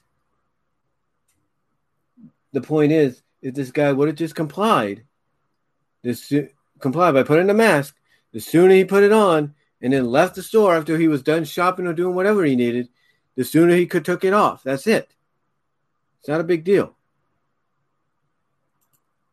It's not a big deal, but yeah, th- again, I'm proud of my fellow associates in Anchorage, Alaska, for doing doing it for doing what they had to do, standing up to this guy, but doing it in a calm, respectful manner, as we're all trained to do. Because he's because honestly, they could have easily gone off on him too. They could have easily gone off on him too. But I'm proud of them. Uh, again, a lot of people have seen this video. They're reacting to it, and they're like, yeah, this guy, something's wrong with this guy. But again, the only the only negative I could probably throw on it is this guy will probably show back up again, and because of what happened with Nancy, is probably going to say, "Hey, look at that! Did you know about Nancy Pelosi? Right? Well, if she could do go in without a mask, I can." People will use that argument now. They will. They will. So, yeah, but this guy shouldn't have done what he did. And like I said, I've seen and I've seen people do this. I've dealt with people that have done this. You know, people have attitudes at times, and it's like oh, I'll have a misunderstanding. But it's like, you know, but all we ask of them for right now, because of what's going on, is just to comply. Because the sooner you comply, the sooner this will all be all be done with. And I and I believe they know that. I believe they know that.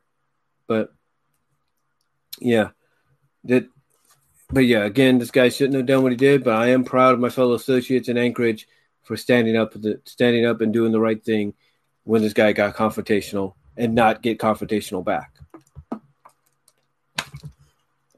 So I'm proud of them on that. All right. So getting on to our third topic. Our third topic WWE's Thunderdome on Raw this past Monday night gets gets distastefully trolled again. Now, some may say it wasn't as bad as before, but still, still, this is uh, it's not good.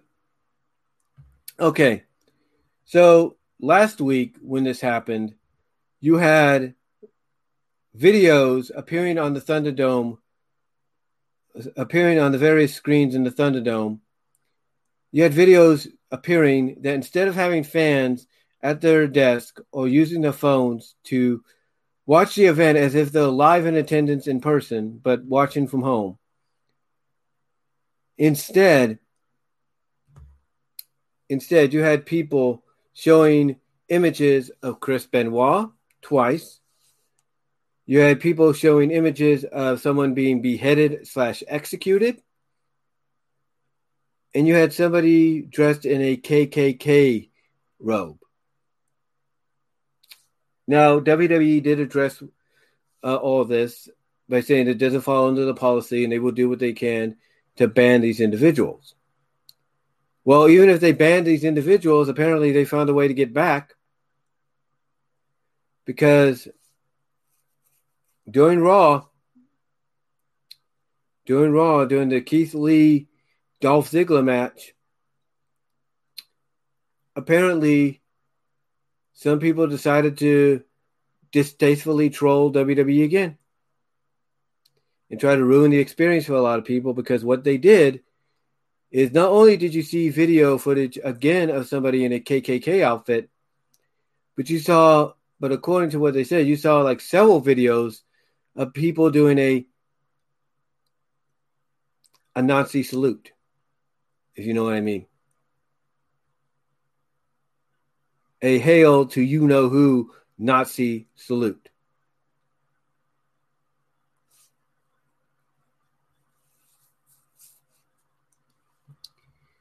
And yeah, this this is not good. This is not good for WWE. It's not a good image for them. Period. Because you know the, what they're trying to do is they're trying to provide a more semi-normal experience, even if it's virtual, for the fans when it comes to um, when it comes to the when it comes to the uh, shows. They're trying to provide them with a more semi-normal experience.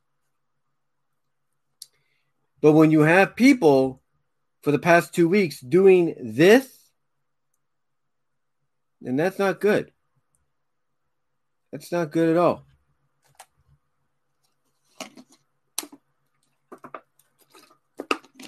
It's not good. because what you're doing, what you what's happening, is you're having people trolling WWE. Now, again, I don't know. People are linking or syncing or syncing up uh, video footage to these live feeds that WWE provides them with, with people dressed in a KKK outfit or doing these Nazi salutes. I, I, I don't know if they're doing that or if it's actually live footage. But you know, WWE has to do something. They have to do something about this. Because obviously they will keep doing the virtual fan deal, but sooner or later it's going to get to a point that SmackDown on Fox, on Fox of all places, is going to be dealing with this kind of crap. And Fox ain't going to stand for it already. I can already tell you this they're not going to stand for it. So it's it's just bad, is what it is. It's it's just it's not a good look for WWE. And like I said last week, whoever is in charge of you know uh, syncing up these live streams for for people to be part of the virtual audience, whoever's in charge, they need to pay more attention. They they need to pay more attention to what they're doing. It's like it's like my CSM told me yesterday. I had what was known as the TC, which is basically the answer to an Android, which allows us to look up information, keep track of things, stuff like that. Well, one of the self checkout registers went into a pause transaction deal. And I wasn't sure what it was because the thing that got my attention was the pause transaction on my TC. So, what happened, long story short, is it took my CSM to say it's probably on your end. So I looked down, and believe it or not, right at the bottom in white and blue, in white with blue lettering, it says resume transaction. So I pressed that and everything got back and everything resumed. And she said, oh, See, it's your end. You need to pay attention, Brian. And I do most of the time. And I, and I told her, Yeah, I do. I said the thing that caught my attention was the pause transaction deal because it stood out. So, yeah, basically, I pay attention most time, but even but even I make a slip up here and there. But this, but that's minor. That's like non-existently minor to what this is. And WWE is a big conglomerate, global as a big global conglomerate, and they need to pay more attention to you know what they're doing, especially the person that's in charge of you know uploading this live feed of fans being part of the virtual audience. They they need to do a better job because if not, you know, people are not going to want to watch. You know, people are not going to want to uh, not only watch Raw anymore, but WWE is going to have no choice but to probably shut the thing down. Now, some people may say, "Oh, it's just fans trolling WWE because WWE is not giving them what they want, so they're going to do this and try to ruin everything for people." That might be true, but you know, there's better ways of, you know, you know, trolling WWE, or there's better ways of letting WWE know how you feel. But yeah, this is not a good look for world for world, for World Wrestling Entertainment. It's not a good look for them. You know, ugh, it's popping my elbow there. But like I said, it's, it's it's not a good look for them whatsoever. Because all you're doing you know, is making yourself look bad. And what you need to do is to you need to correct this. You need to, as I said last week, you need to put people in charge of these uploading these live feeds that are going to pay attention. They're going to be like, oh, can't have that. So, yeah, it's not good. I mean, it's you know, some would say it's not as bad as last week, but still, it's not. It's still not a good look. It's still not a good look for them. It's not. So hopefully they correct that in time and if they do, great. If they don't, it's going to get even worse. And like I said, JD, Jerry, JD from NY206 said it best. Sooner or later, something's going to happen during a live feed on a doing throughout, you know, on the Thunderdome.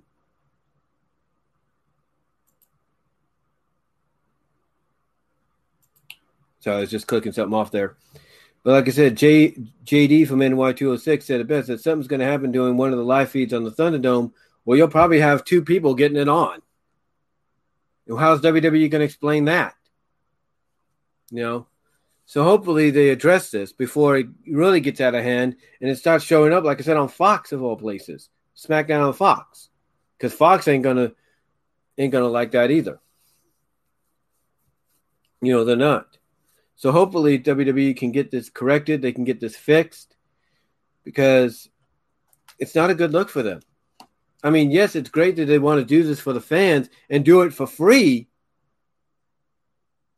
But this keeps up, they're going to have to probably start charging. And will that, and if they do that, will that basically um, cause the, will it, basically, if they do that, I'm trying to say, is will this cause you know less trolling? Maybe maybe not. But it's going to get to that point.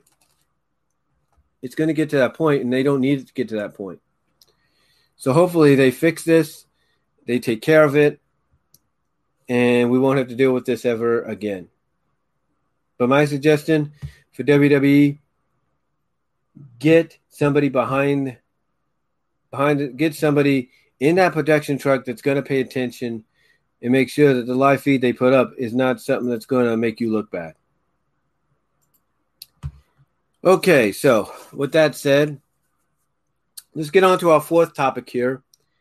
And our fourth topic is companies like Sony, Philips, Vizio, etc., missing out on a profitable market when it comes to selling 4K TVs that are below 35 inches inches that are below the 35 inch market. And what I mean by that, what I mean by that, when I say companies like Sony, Philips, Vizio, etc., missing out on a profitable market when it comes to selling 4K TVs that are below the 35 inch market.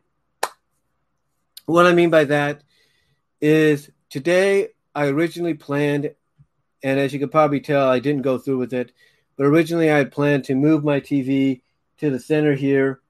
I didn't do that yet, but I'm still planning to do that in the near future. But the plan obviously was to move it so I can get a 43 inch television um, displayed on there instead. Now, unfortunately, my TV stand, my entertainment center stand that I got from my cousin, um, only holds up to maybe about, I say, 35 inches, 30, 35 inches. So that doesn't really help in my favor.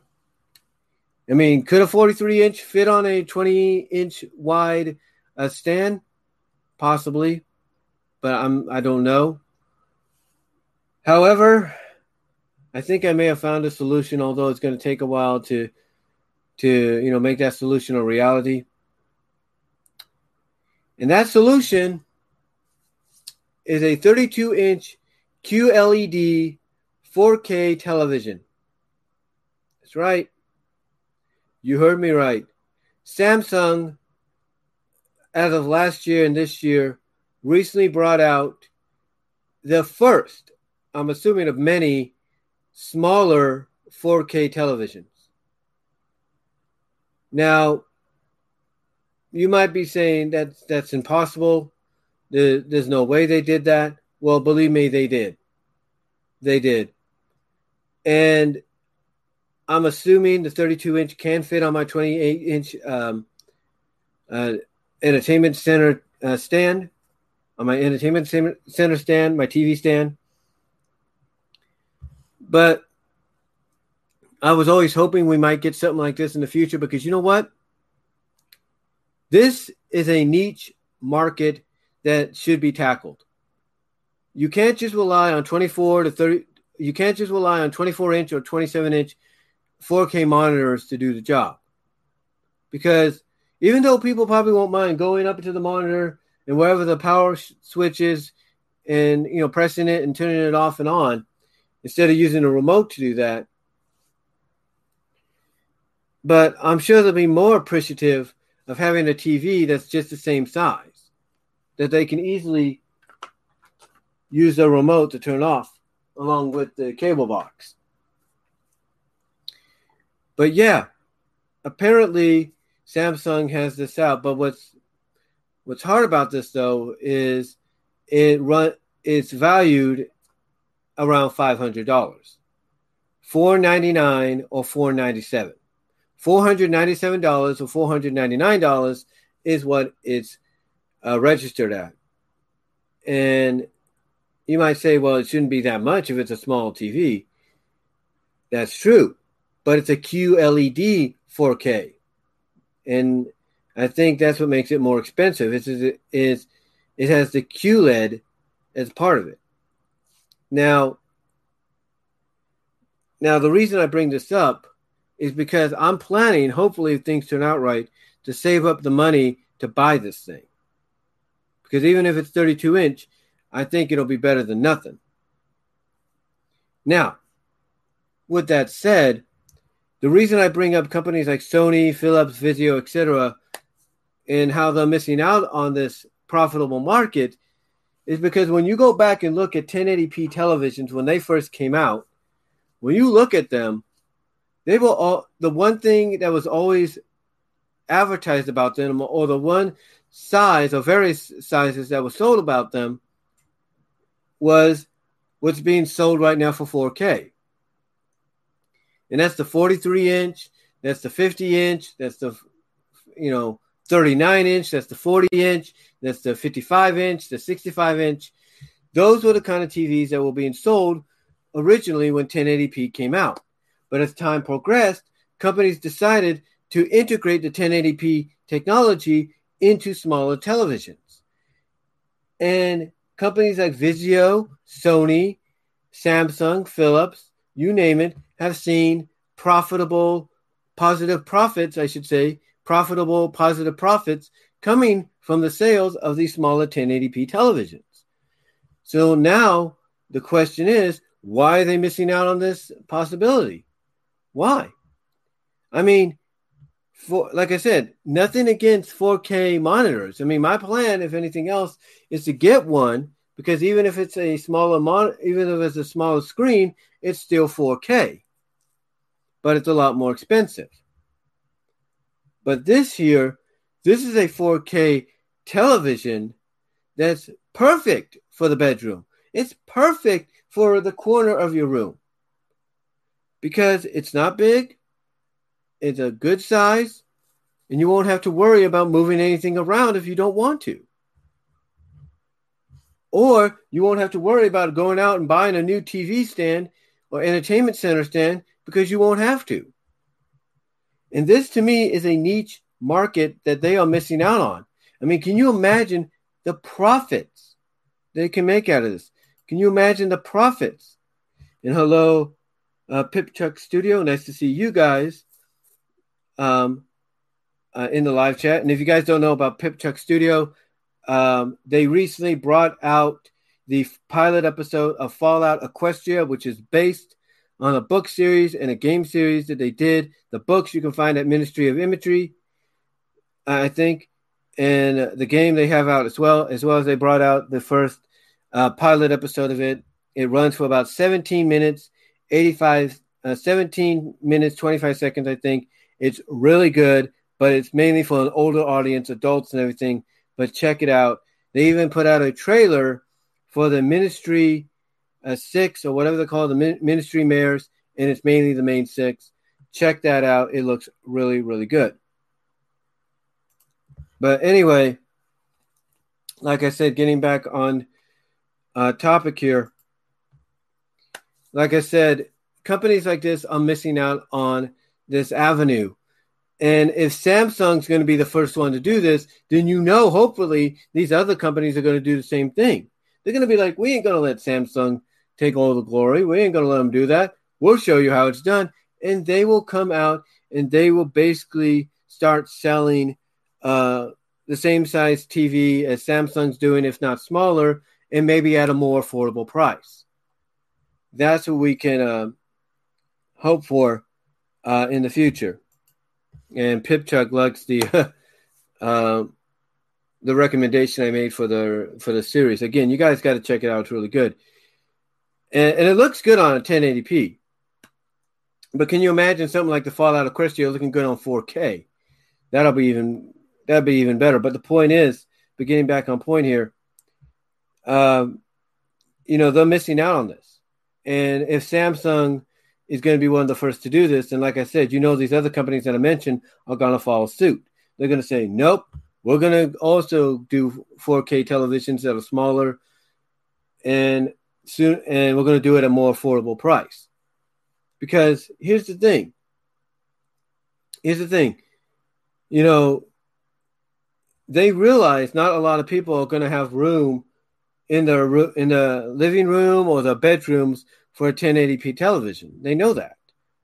Nor are they going to have the stand, the entertainment stand for that as well. So by selling a smaller television that's at 4K is even it is going to work out for them, and it's going to make them a lot of profit. It's going to make them a lot of money. And I'm glad Samsung is doing this. The only problem is their 4K television at 32 inches. Like I said, sells for around $500. And the only way I could probably get it is to save up a hundred every every other week till I get to that point. Now, could I get it before the year's out? Absolutely. You know, absolutely, I can get it before the year's out. Sorry about that. I just know anything affected there. I was just uh, doing the dual screen here, but yeah, there's no doubt it could it could satisfy a lot a lot of people's uh, cringe for 4K and and you know and all that. But like I was saying, you know, could I get a four? Can I get that television before the year's out? Absolutely. If I save up my money correctly, absolutely, I can do it. But the thing is, will it happen? Will I be able to get it? Hopefully, I can. I mean, originally my plan was to basically move my shelves over to this side and put my stand in the center. But right now, that's not happening. But when I see Samsung have a television like this out, it's like, you know, where has this been? Why wasn't this out beforehand?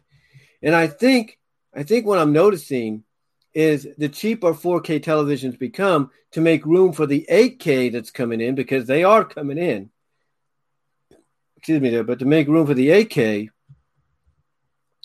when I see these, uh, when I see you know 4K televisions going down in price, you know I see the potential.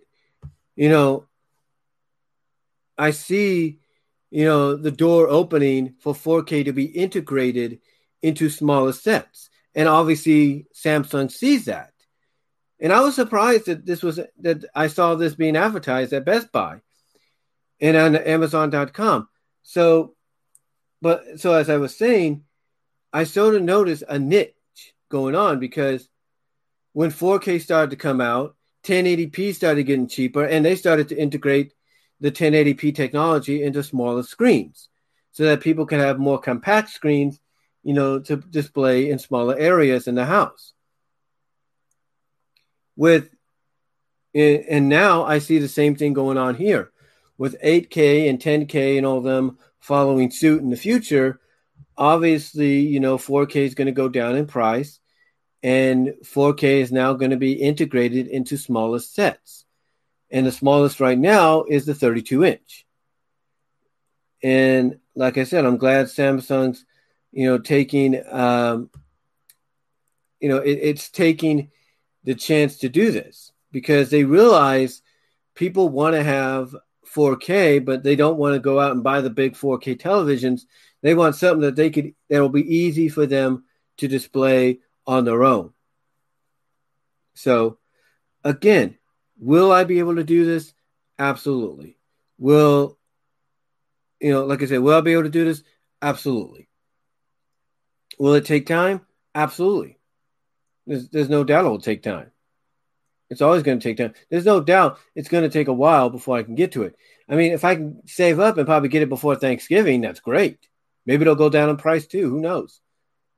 Um, but the point is, is other companies like Sony, Philips, and Vizio, they're missing out on this. And hopefully, now that they probably realize or acknowledge that Samsung's doing it, they'll start doing it themselves. Because one, it's a niche market that they can make a lot of money out of. And hopefully, hopefully,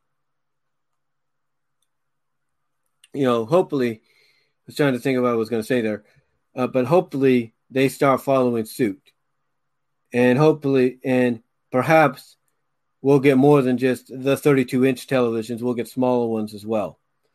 You know some people say well that's not possible because the screen compresses the image. Well if you look at what samsung's doing obviously that's not going to be the case. So hopefully we get more of this by hopefully sony and philips and vizio follow suit and we end up getting um, these kind of televisions in the future because I know I would love to get my hands on one of these um, and display it in my room and you know go from there. But yeah, you know, I like I said, I when I see something like this, it's gonna make me want to save money because you know it'd be like a gift to myself after everything myself and other essential workers have been going through. I'd be like, yeah, this is gonna be my gift to myself. I'm, I'm gonna get this for myself, and we'll see what happens. But I want to see this happen. I want to make this happen, and I'm wanting, and I'm hoping and see, and I'm hoping for other companies to follow suit, because if they want to make some good money in a market in a in the uh, in a certain section of the television market that they know they can make money in, then doing 4K televisions that are smaller than what we get right now is the right direction to go. And Samsung obviously sees that. But anyway, that's about it for that topic. And let's go on to our fifth topic. Our fifth topic Space Jam 2 story synopsis leaked. Yeah, in case you guys don't know, Space Jam is getting a sequel uh, that's going to be released in time for its 25th anniversary, which is next year, 2021. Now, apparently, there are some images that are floating about. Now, I don't know if these are true or not, but my f- online friend, Frank Keel, it's Frank, um, had a video shown about this, and the video obviously was speculating, uh, speculating on possibly, you know, stuff coming out.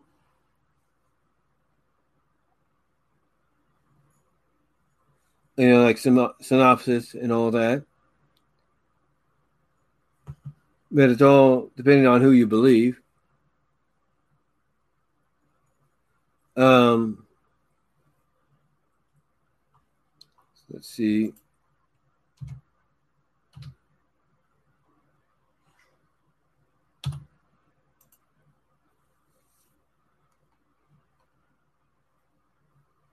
See. Um,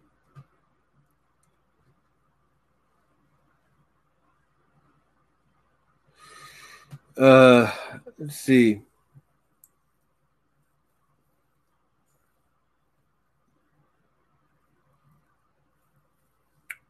Trying to see here. Okay, Radio Times, Fatherly, IMDb. Let's see. Screen Rant.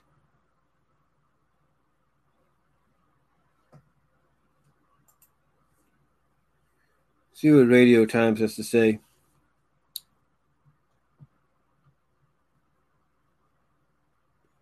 Okay, this is uh, reported by Huw Fullerton. Huw Fullerton, I think.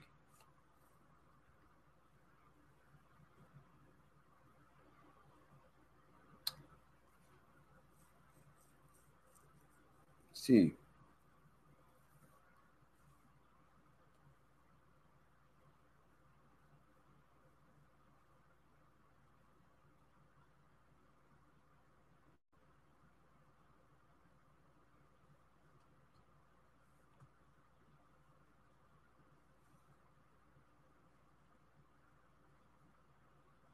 I don't know.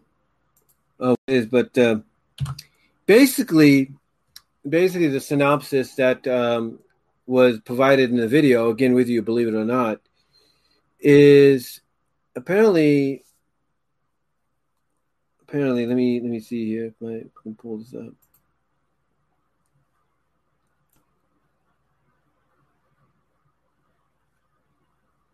Now he says if it's true, he's not saying entirely is.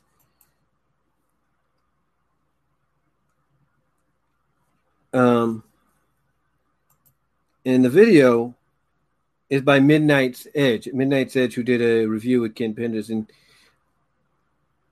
you know and all that. So, and I guess he's a good source. I'm not really sure. So let me let me see what he says here.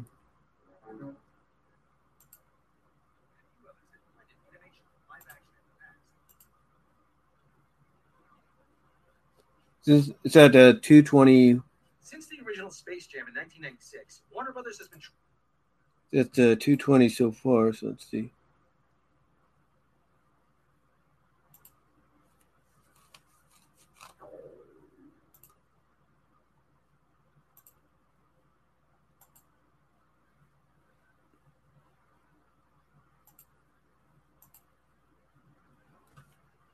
Here you go about the evil Warner Brothers studio heads who want to Jam too. The 4chan leak reads. Oh, it's Anyway, 4chan. the plot- Okay, so the leak is provided by 4chan, according to uh, Midnight's Edge. Now, 4chan is one of those sources. Whether you believe them or you don't, that that's up to you.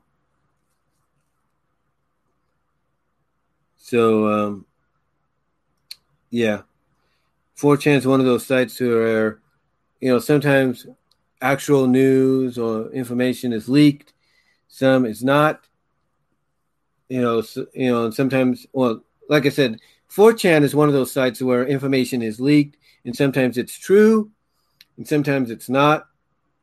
It's kind of a mixed bag, but this is what this is what the uh, plot says according to uh, Midnight's Edge. At Midnight's Edge, put the synopsis up here, and again, take it with a grain of salt because they don't even know if it's true or not. This is what the the plot says, and I quote.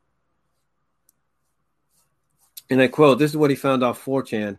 And I quote, this is the plot synopsis leaked, obviously, for Space Jam 2, if it is to be believed. And I quote, it says, anyway, the plot is, funnily enough, uh, the plot, okay, this is what, let me reread that. It says, anyway, the plot is, funnily enough, about the evil Warner Brothers Studios uh, heads who want to fire the Looney Tunes because people don't care about cartoons anymore. The audience wants gritty, live action characters. So obviously, the logical course of action is to settle it in a game of basketball against the gritty guys where they get to stay if they win. The boss of WB puts together a team of villains that include the Joker, Pennywise, Wicked Witch, The Mask, Agent Smith, Voldemort, and the Gremlins. Those are the only ones I've seen so far, anyway. They say when they see FN Pennywise in a jersey, they ask for help from, you guessed it, LeBron James. Now, again, let me reread that. It says the plot is, funny enough, about the evil Warner Brothers studio heads who want to fire the Looney Tunes because people don't care about cartoons anymore. The audience wants gritty live action characters, so obviously the logical course of action is to settle it in a game of basketball against the gritty guys where they get to stay if they win. The boss of WB puts together a team of villains that includes Joker, Pennywise, Wicked Witch, The Mask, Agent Smith, Voldemort, and that's a wrong number. Excuse me for a second.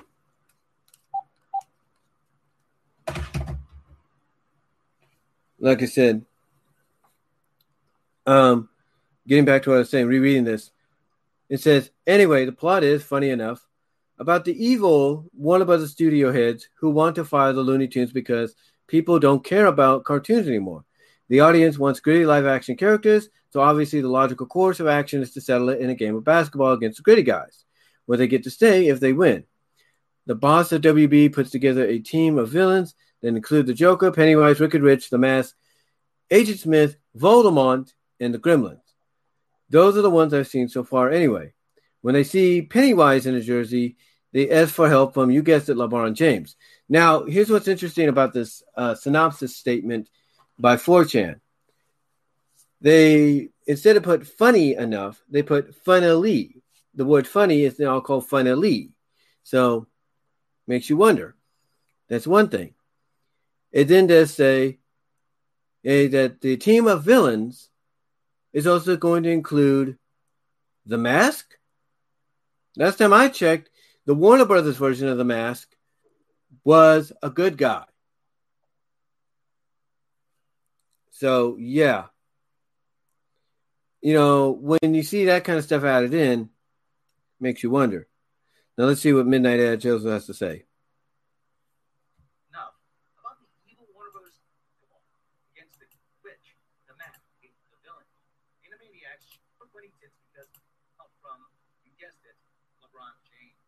Lola's got a redesign. Now it says here Lola Lola's got a redesign, probably playing off her uh, Looney Tunes show, uh, Looney Tunes design, which was a hybrid of both Looney Tunes show and what we get um, in in uh, what we get in the Looney Tunes slash Wabbit uh, show. So it says no more bunny tits because PC. Sorry, Furies. Oh, sorry, furries.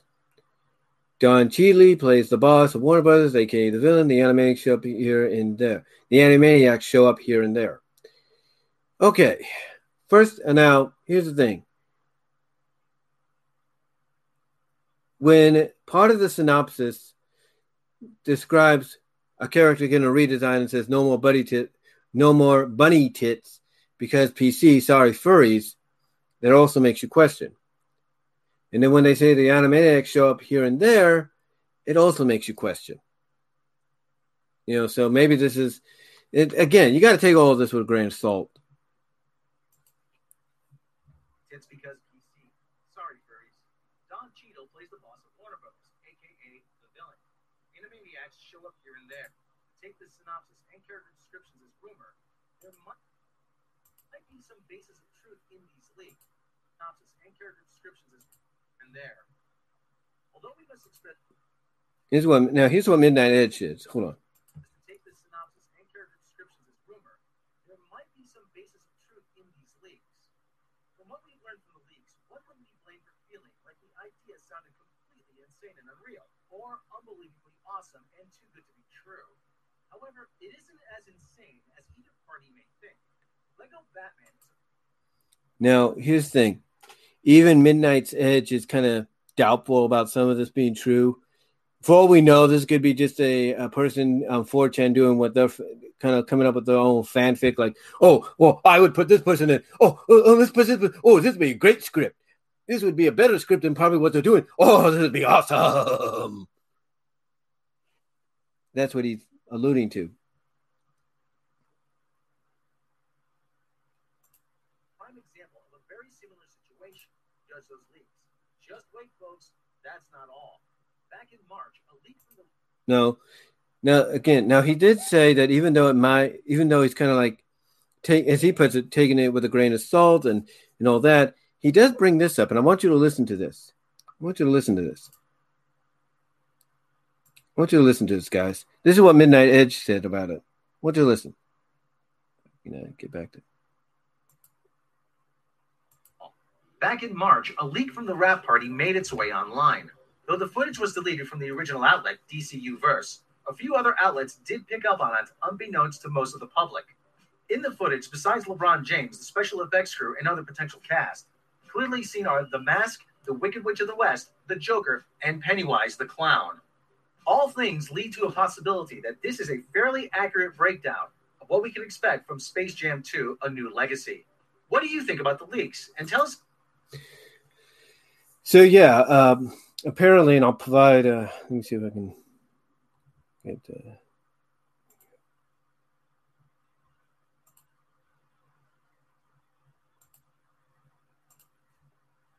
let me put this in the description.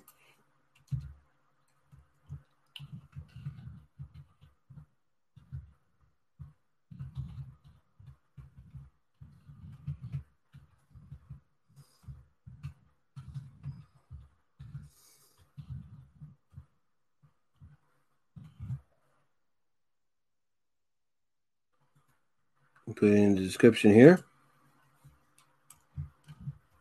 Go. Save it.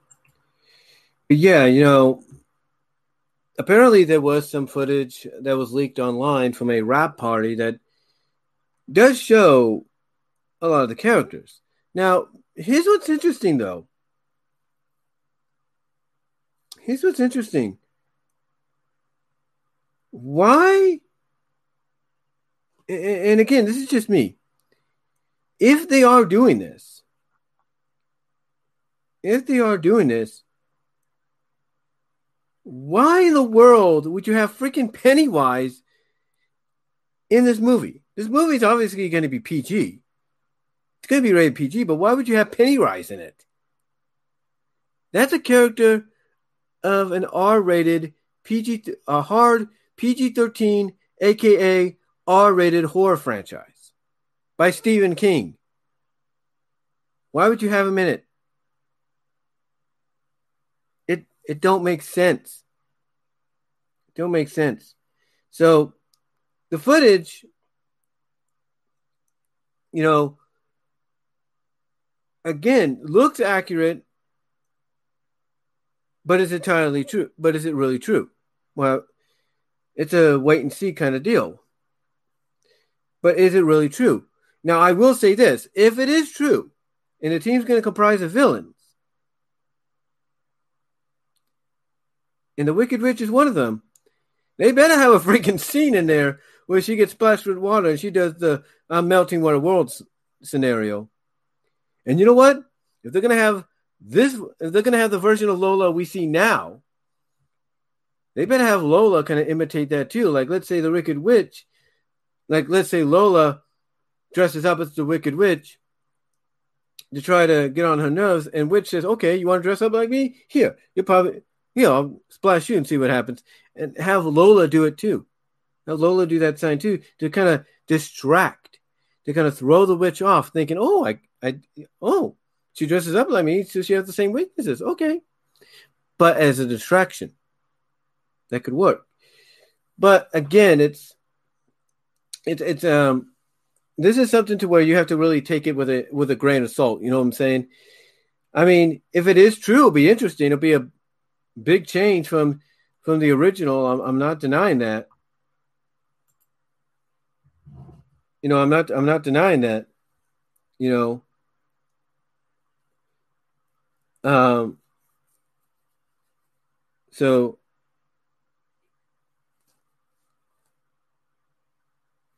you know, so yeah, it's like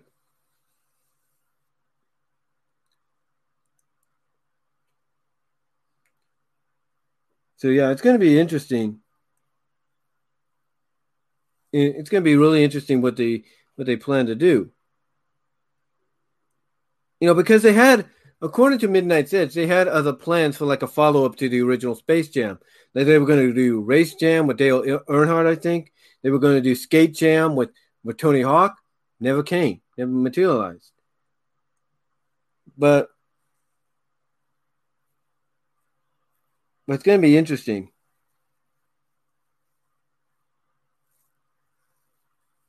So it's going, like I said, it's going to be it's going to be really, really intriguing and interesting of how they they approach this because you know it's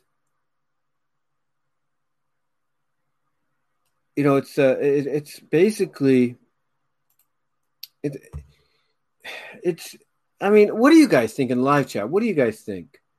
Because uh, you know, like I said, 4chan has been known to break actual, real, legitimate news and information on stuff that's not supposed to be leaked. But sometimes they've also tried to break news they felt was they thought was real, and then it turned out not to be. But so it I, I don't I don't know. I mean, I mean, is it true? I mean, it looks like you got the Joker. It looks like you got Pennywise. But then again, someone could have photoshopped. We don't know.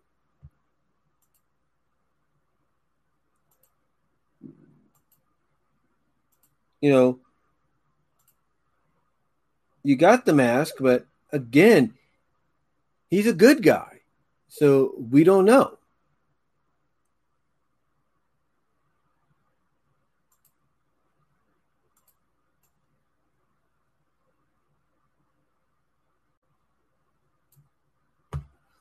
Again, like I said, he, he's a good guy. And, you know, we, we don't know. I mean, if you have the mask in there, again, some of this is you got to be like, is this you, you know is this real? Do you take it with a grain of salt? I don't know. I, I don't really know because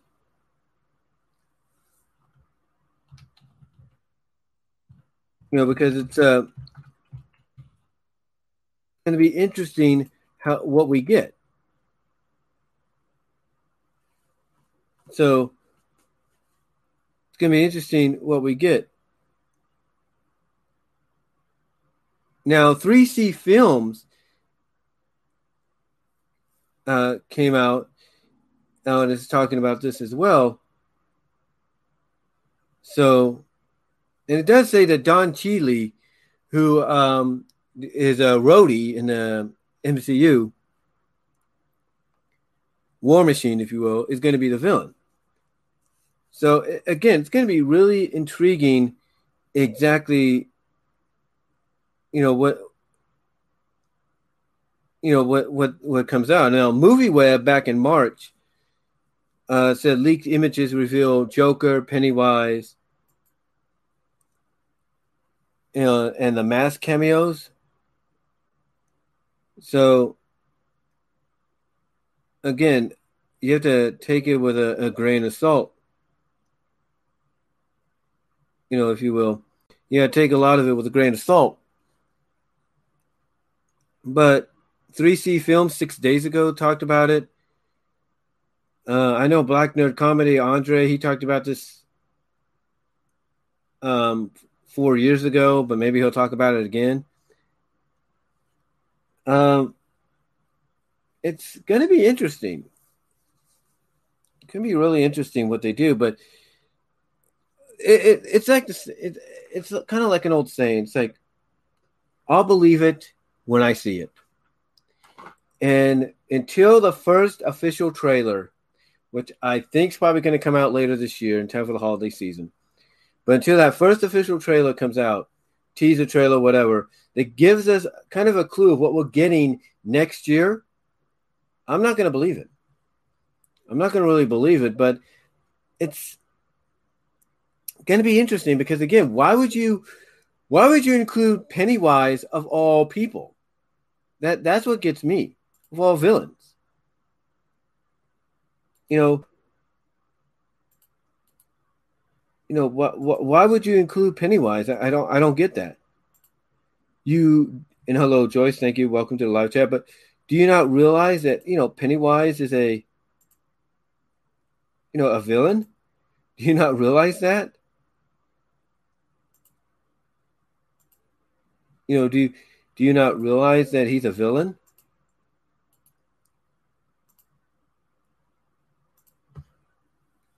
it's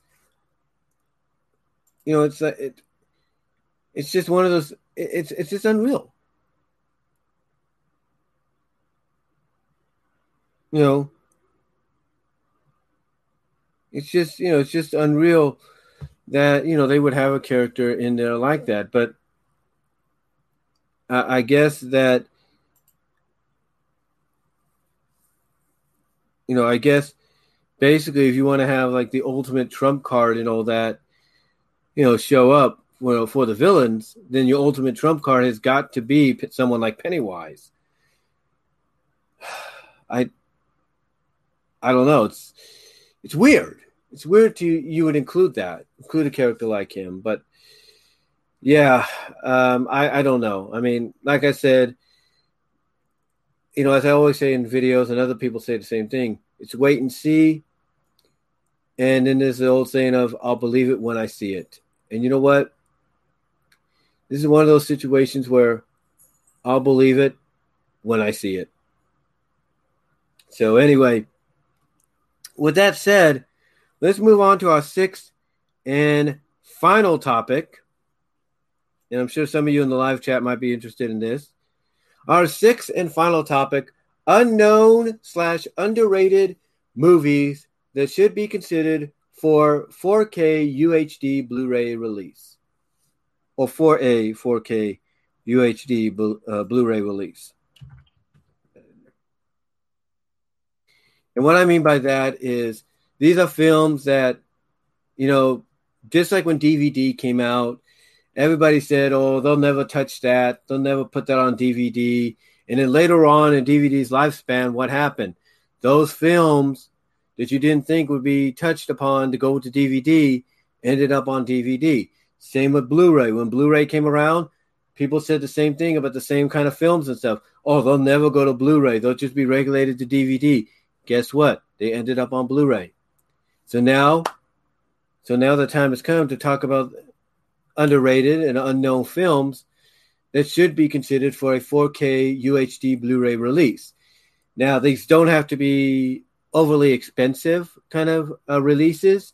They could be in the 996 1496 range you know the you know nine dollars 99 uh, basically in the nine dollars 96 uh, range to fourteen dollars 96 range if you will basically the $10 to $15 range they could be put into that category. Um, and you might say well what kind of movies are you talking about? Well here's the thing. One of the people I'm subscribed to, and I'm uh, I've been subscribed to, and I've sent packages to for the past, you know, several years.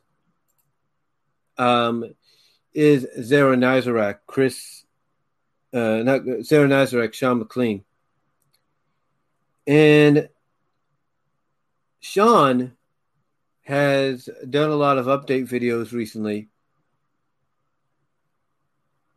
He's done a lot of update videos.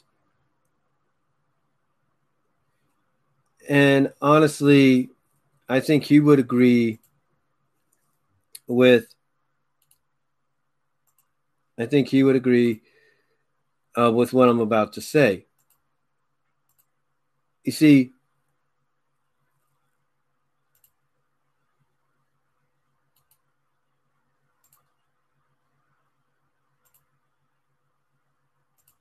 You see, there are a lot of movies out there. There's a lot of movies out there that, you know, deserve a chance. They deserve a chance at uh, being on, you know, for being distributed in 4K. You know, they they don't have to be cleaned up entirely, if you will. You know, they don't have to be cleaned up entirely. I mean, here's the thing is thing when you when when people would point out Samurai Pizza Cats and that got a Blu-ray release, or some other shows, animated, live action, whatever that got Blu-ray releases, they weren't totally remastered. They were just episodes that got slapped onto Blu-ray because Blu-ray can hold uh, more episodes than a DVD. It's less disc.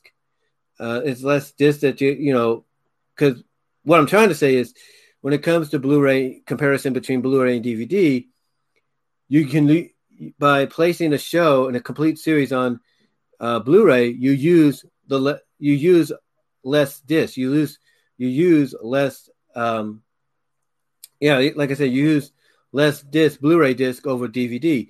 DVD you have to use like maybe five to ten uh, DVDs for a complete series. With Blu-ray, you cut that in half by three to six. So,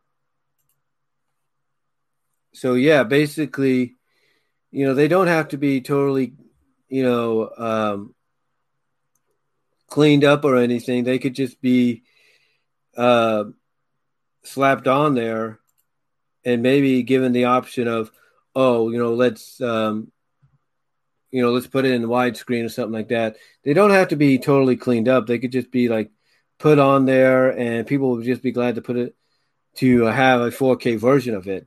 That that's how it is. People would be just glad to have a 4K version. And you might say, well, what movies should get uh, that treatment? And I'll explain that in a moment. Hold on while I check something.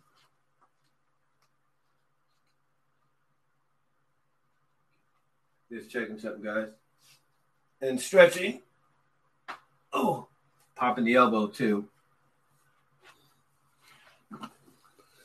But anyway, what movies am I talking about? Well, one of the movies I think, from an independent perspective, that I think could utilize both a Blu ray and 4K Blu ray release, and maybe even a DVD release, but it ha- although it has been released on DVD in different regions,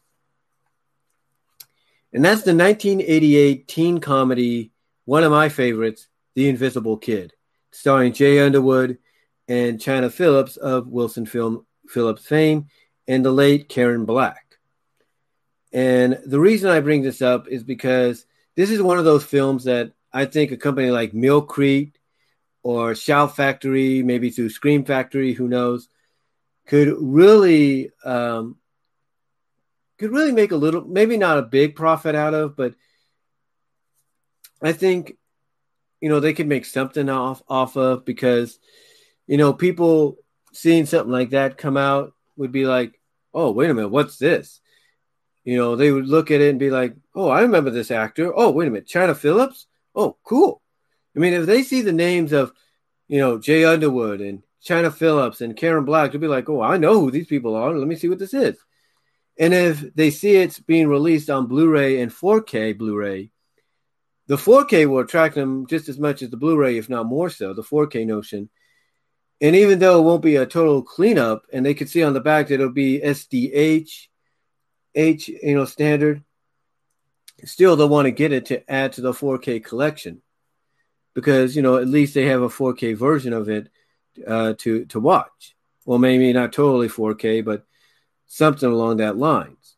Some along the lines of they could watch it on 4K on a 4K player, but you know it won't be totally 4K. It'll just be a standard release of it in 4K to where maybe they can add in bonus features and all that that maybe they have stored away somewhere or wherever. So that's one movie I think could benefit from a 4K Blu-ray release and even a, a Blu-ray release as well, because like I said, I think regionally it's been released on DVD. Another one that I think could really rely on a 4K Blu-ray release is one that I've Rodimus Primal and you know uh, Chris Bors and Zaron Isaac are watching. I think they would agree you know, should be on 4K because even when I played it on my 4K player, which is connected to my um, uh, my uh, my Vizio television, my Vizio 1080p television, my f- full HD television, it made it look really clear. It cleaned it up a little bit, and I think that's what a lot of these players do when you play, you know, a different format on it it kind of upscales it just by a tiny bit, like it cleans it up a little bit.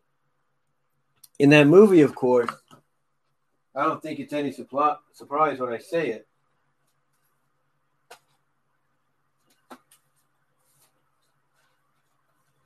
That movie, of course, and in case you guys can't see this, because I'm also going to convert this into audio for the podcast later that you can listen to on Spotify and iHeart and all that uh, later on. But the other movie, of course, to get I believe should get a 4K release is Transformers the movie, the 1986 one. I mean, we're heading into its 35th anniversary next month. I mean, next year. So I think for a 35th anniversary, they should at least consider a 4K release. You know, I know Shout Factory may not want to shill out that kind of money, but you know what? I think Hasbro would, especially if they want to promote the idea of more Transformer films coming I think a 4K release of the 1986 film would be a great way to do it, a great start in doing that. And in speaking,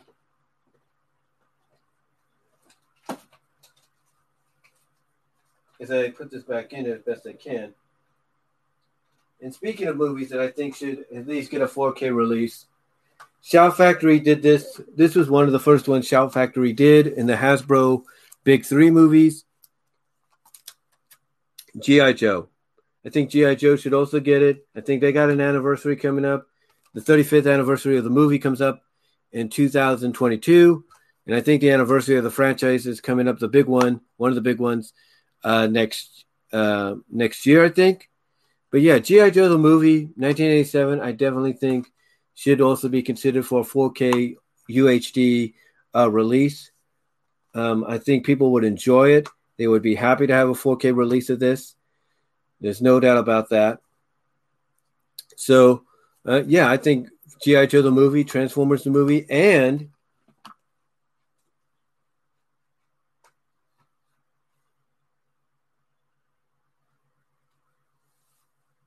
and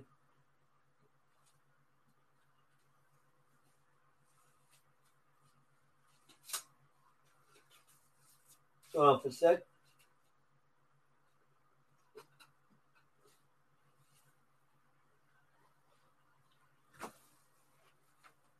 And of course, the 2017 My Little Pony movie, as well as the 1986 My Little Pony movie, which also got a Blu ray release uh, about a year or two ago and was uh, uh, double packaged with this. This got a re-release, believe it or not, when they did the double package of the um, of the uh, when they I'm trying to just lost my uh, train of thought there. Uh, when they did the um, 2022, when they did the 2017 movie, well, not 2017, but when they did when Shout Factory and Hasbro, that's what I'm trying to get. At, when Shout Factory and Hasbro uh, finally released the 86 movie on Blu-ray, the 86 My Little Pony movie, they packaged it in a double package, you know, four disc package, if you will, two DVDs, two Blu-rays with this. So this got a release not just on its own, but it got a release on uh, it got a release alongside the 86 movie as well. And uh, this here is the special gift set uh, that uh, my job, my company was doing the limited uh, gift set they were doing, which came with a drinking thermos uh, as well. Again, you guys probably can't see that if you're listening to the audio. It came with a drinking thermos as well, as well as it came uh, packaged with the movie, which, like I said, is basically it was basically repackaged with the release of the '86 film um, when that came out. So So yeah, definitely the 2017 and 86 My Little Pony movies should be considered for 4K Ultra Blu-ray as well.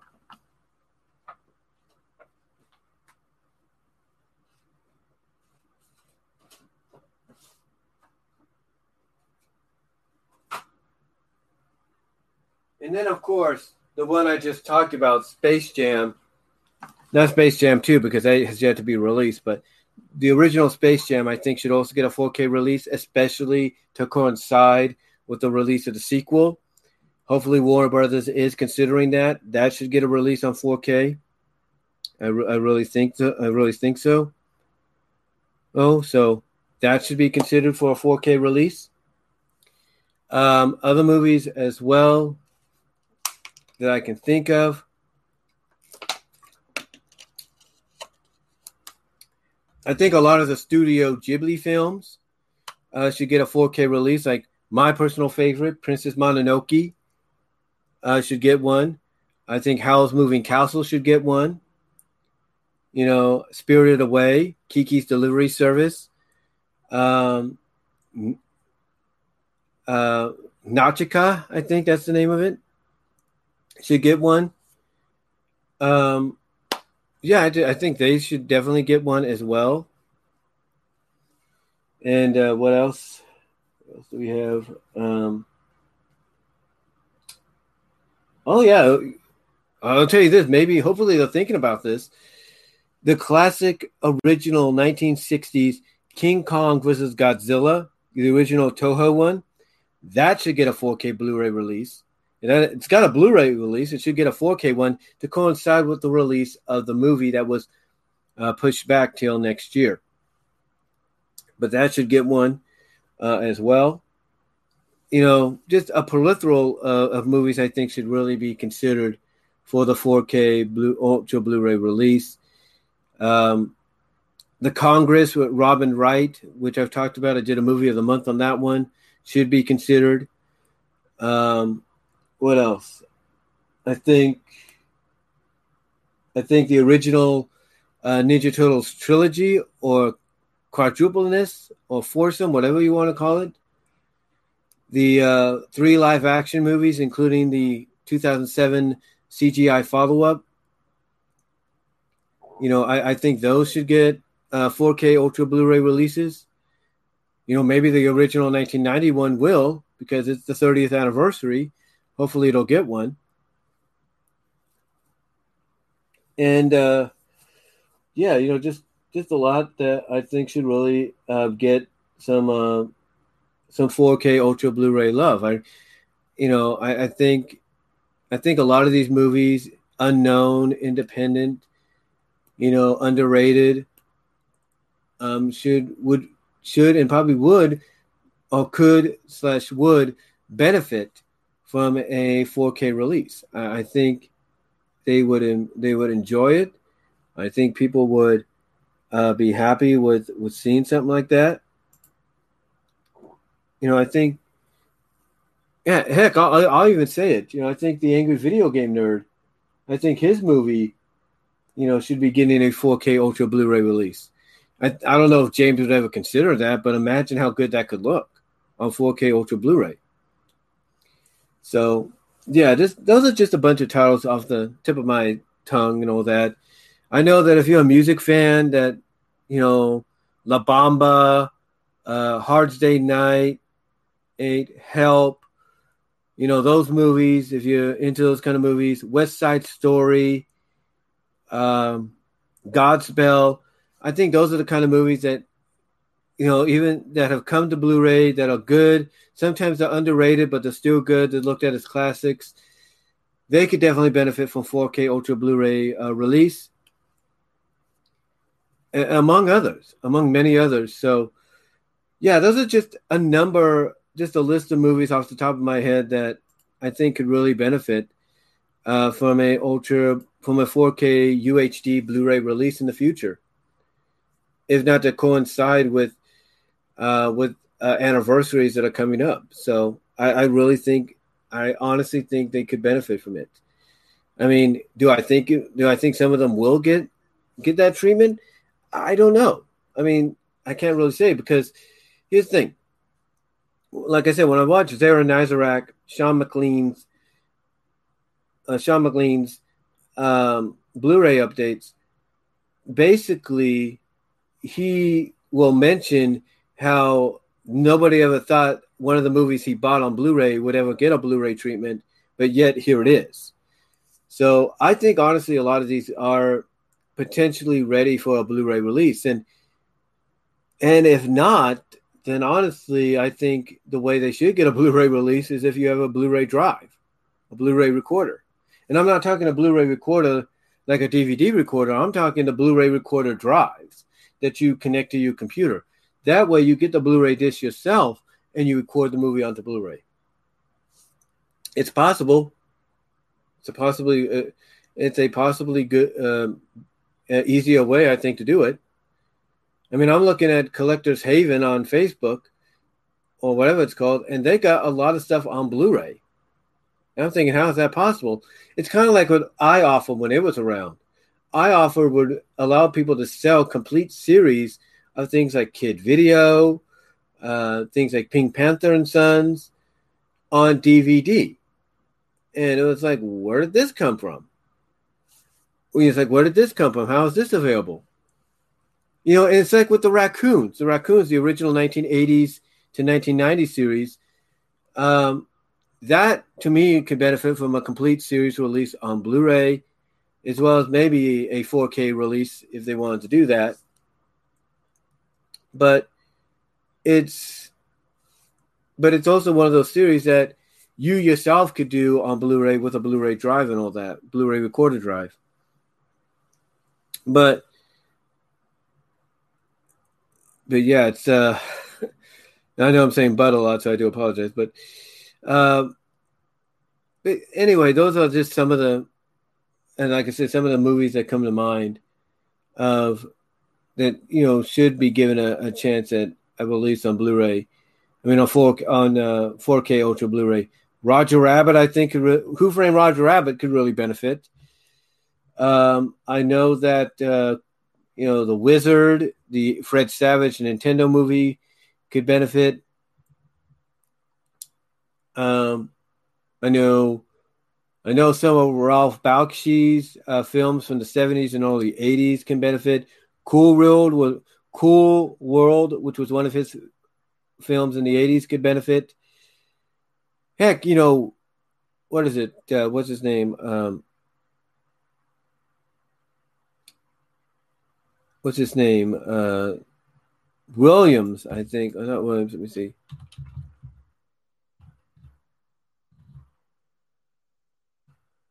Here you go. Um, Richard Williams. Yeah. Richard Williams is version of his recobbled cut, if you will, whatever the version he's bringing out or has tried to bring out of the thief and the cobbler,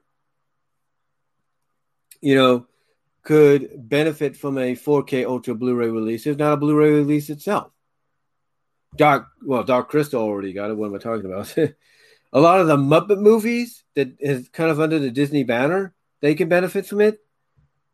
So yeah, yeah, I think they could. I think a lot of these, like I said, I think a lot of the films that I've mentioned could benefit from a 4K Ultra Blu-ray uh, release um, in the future.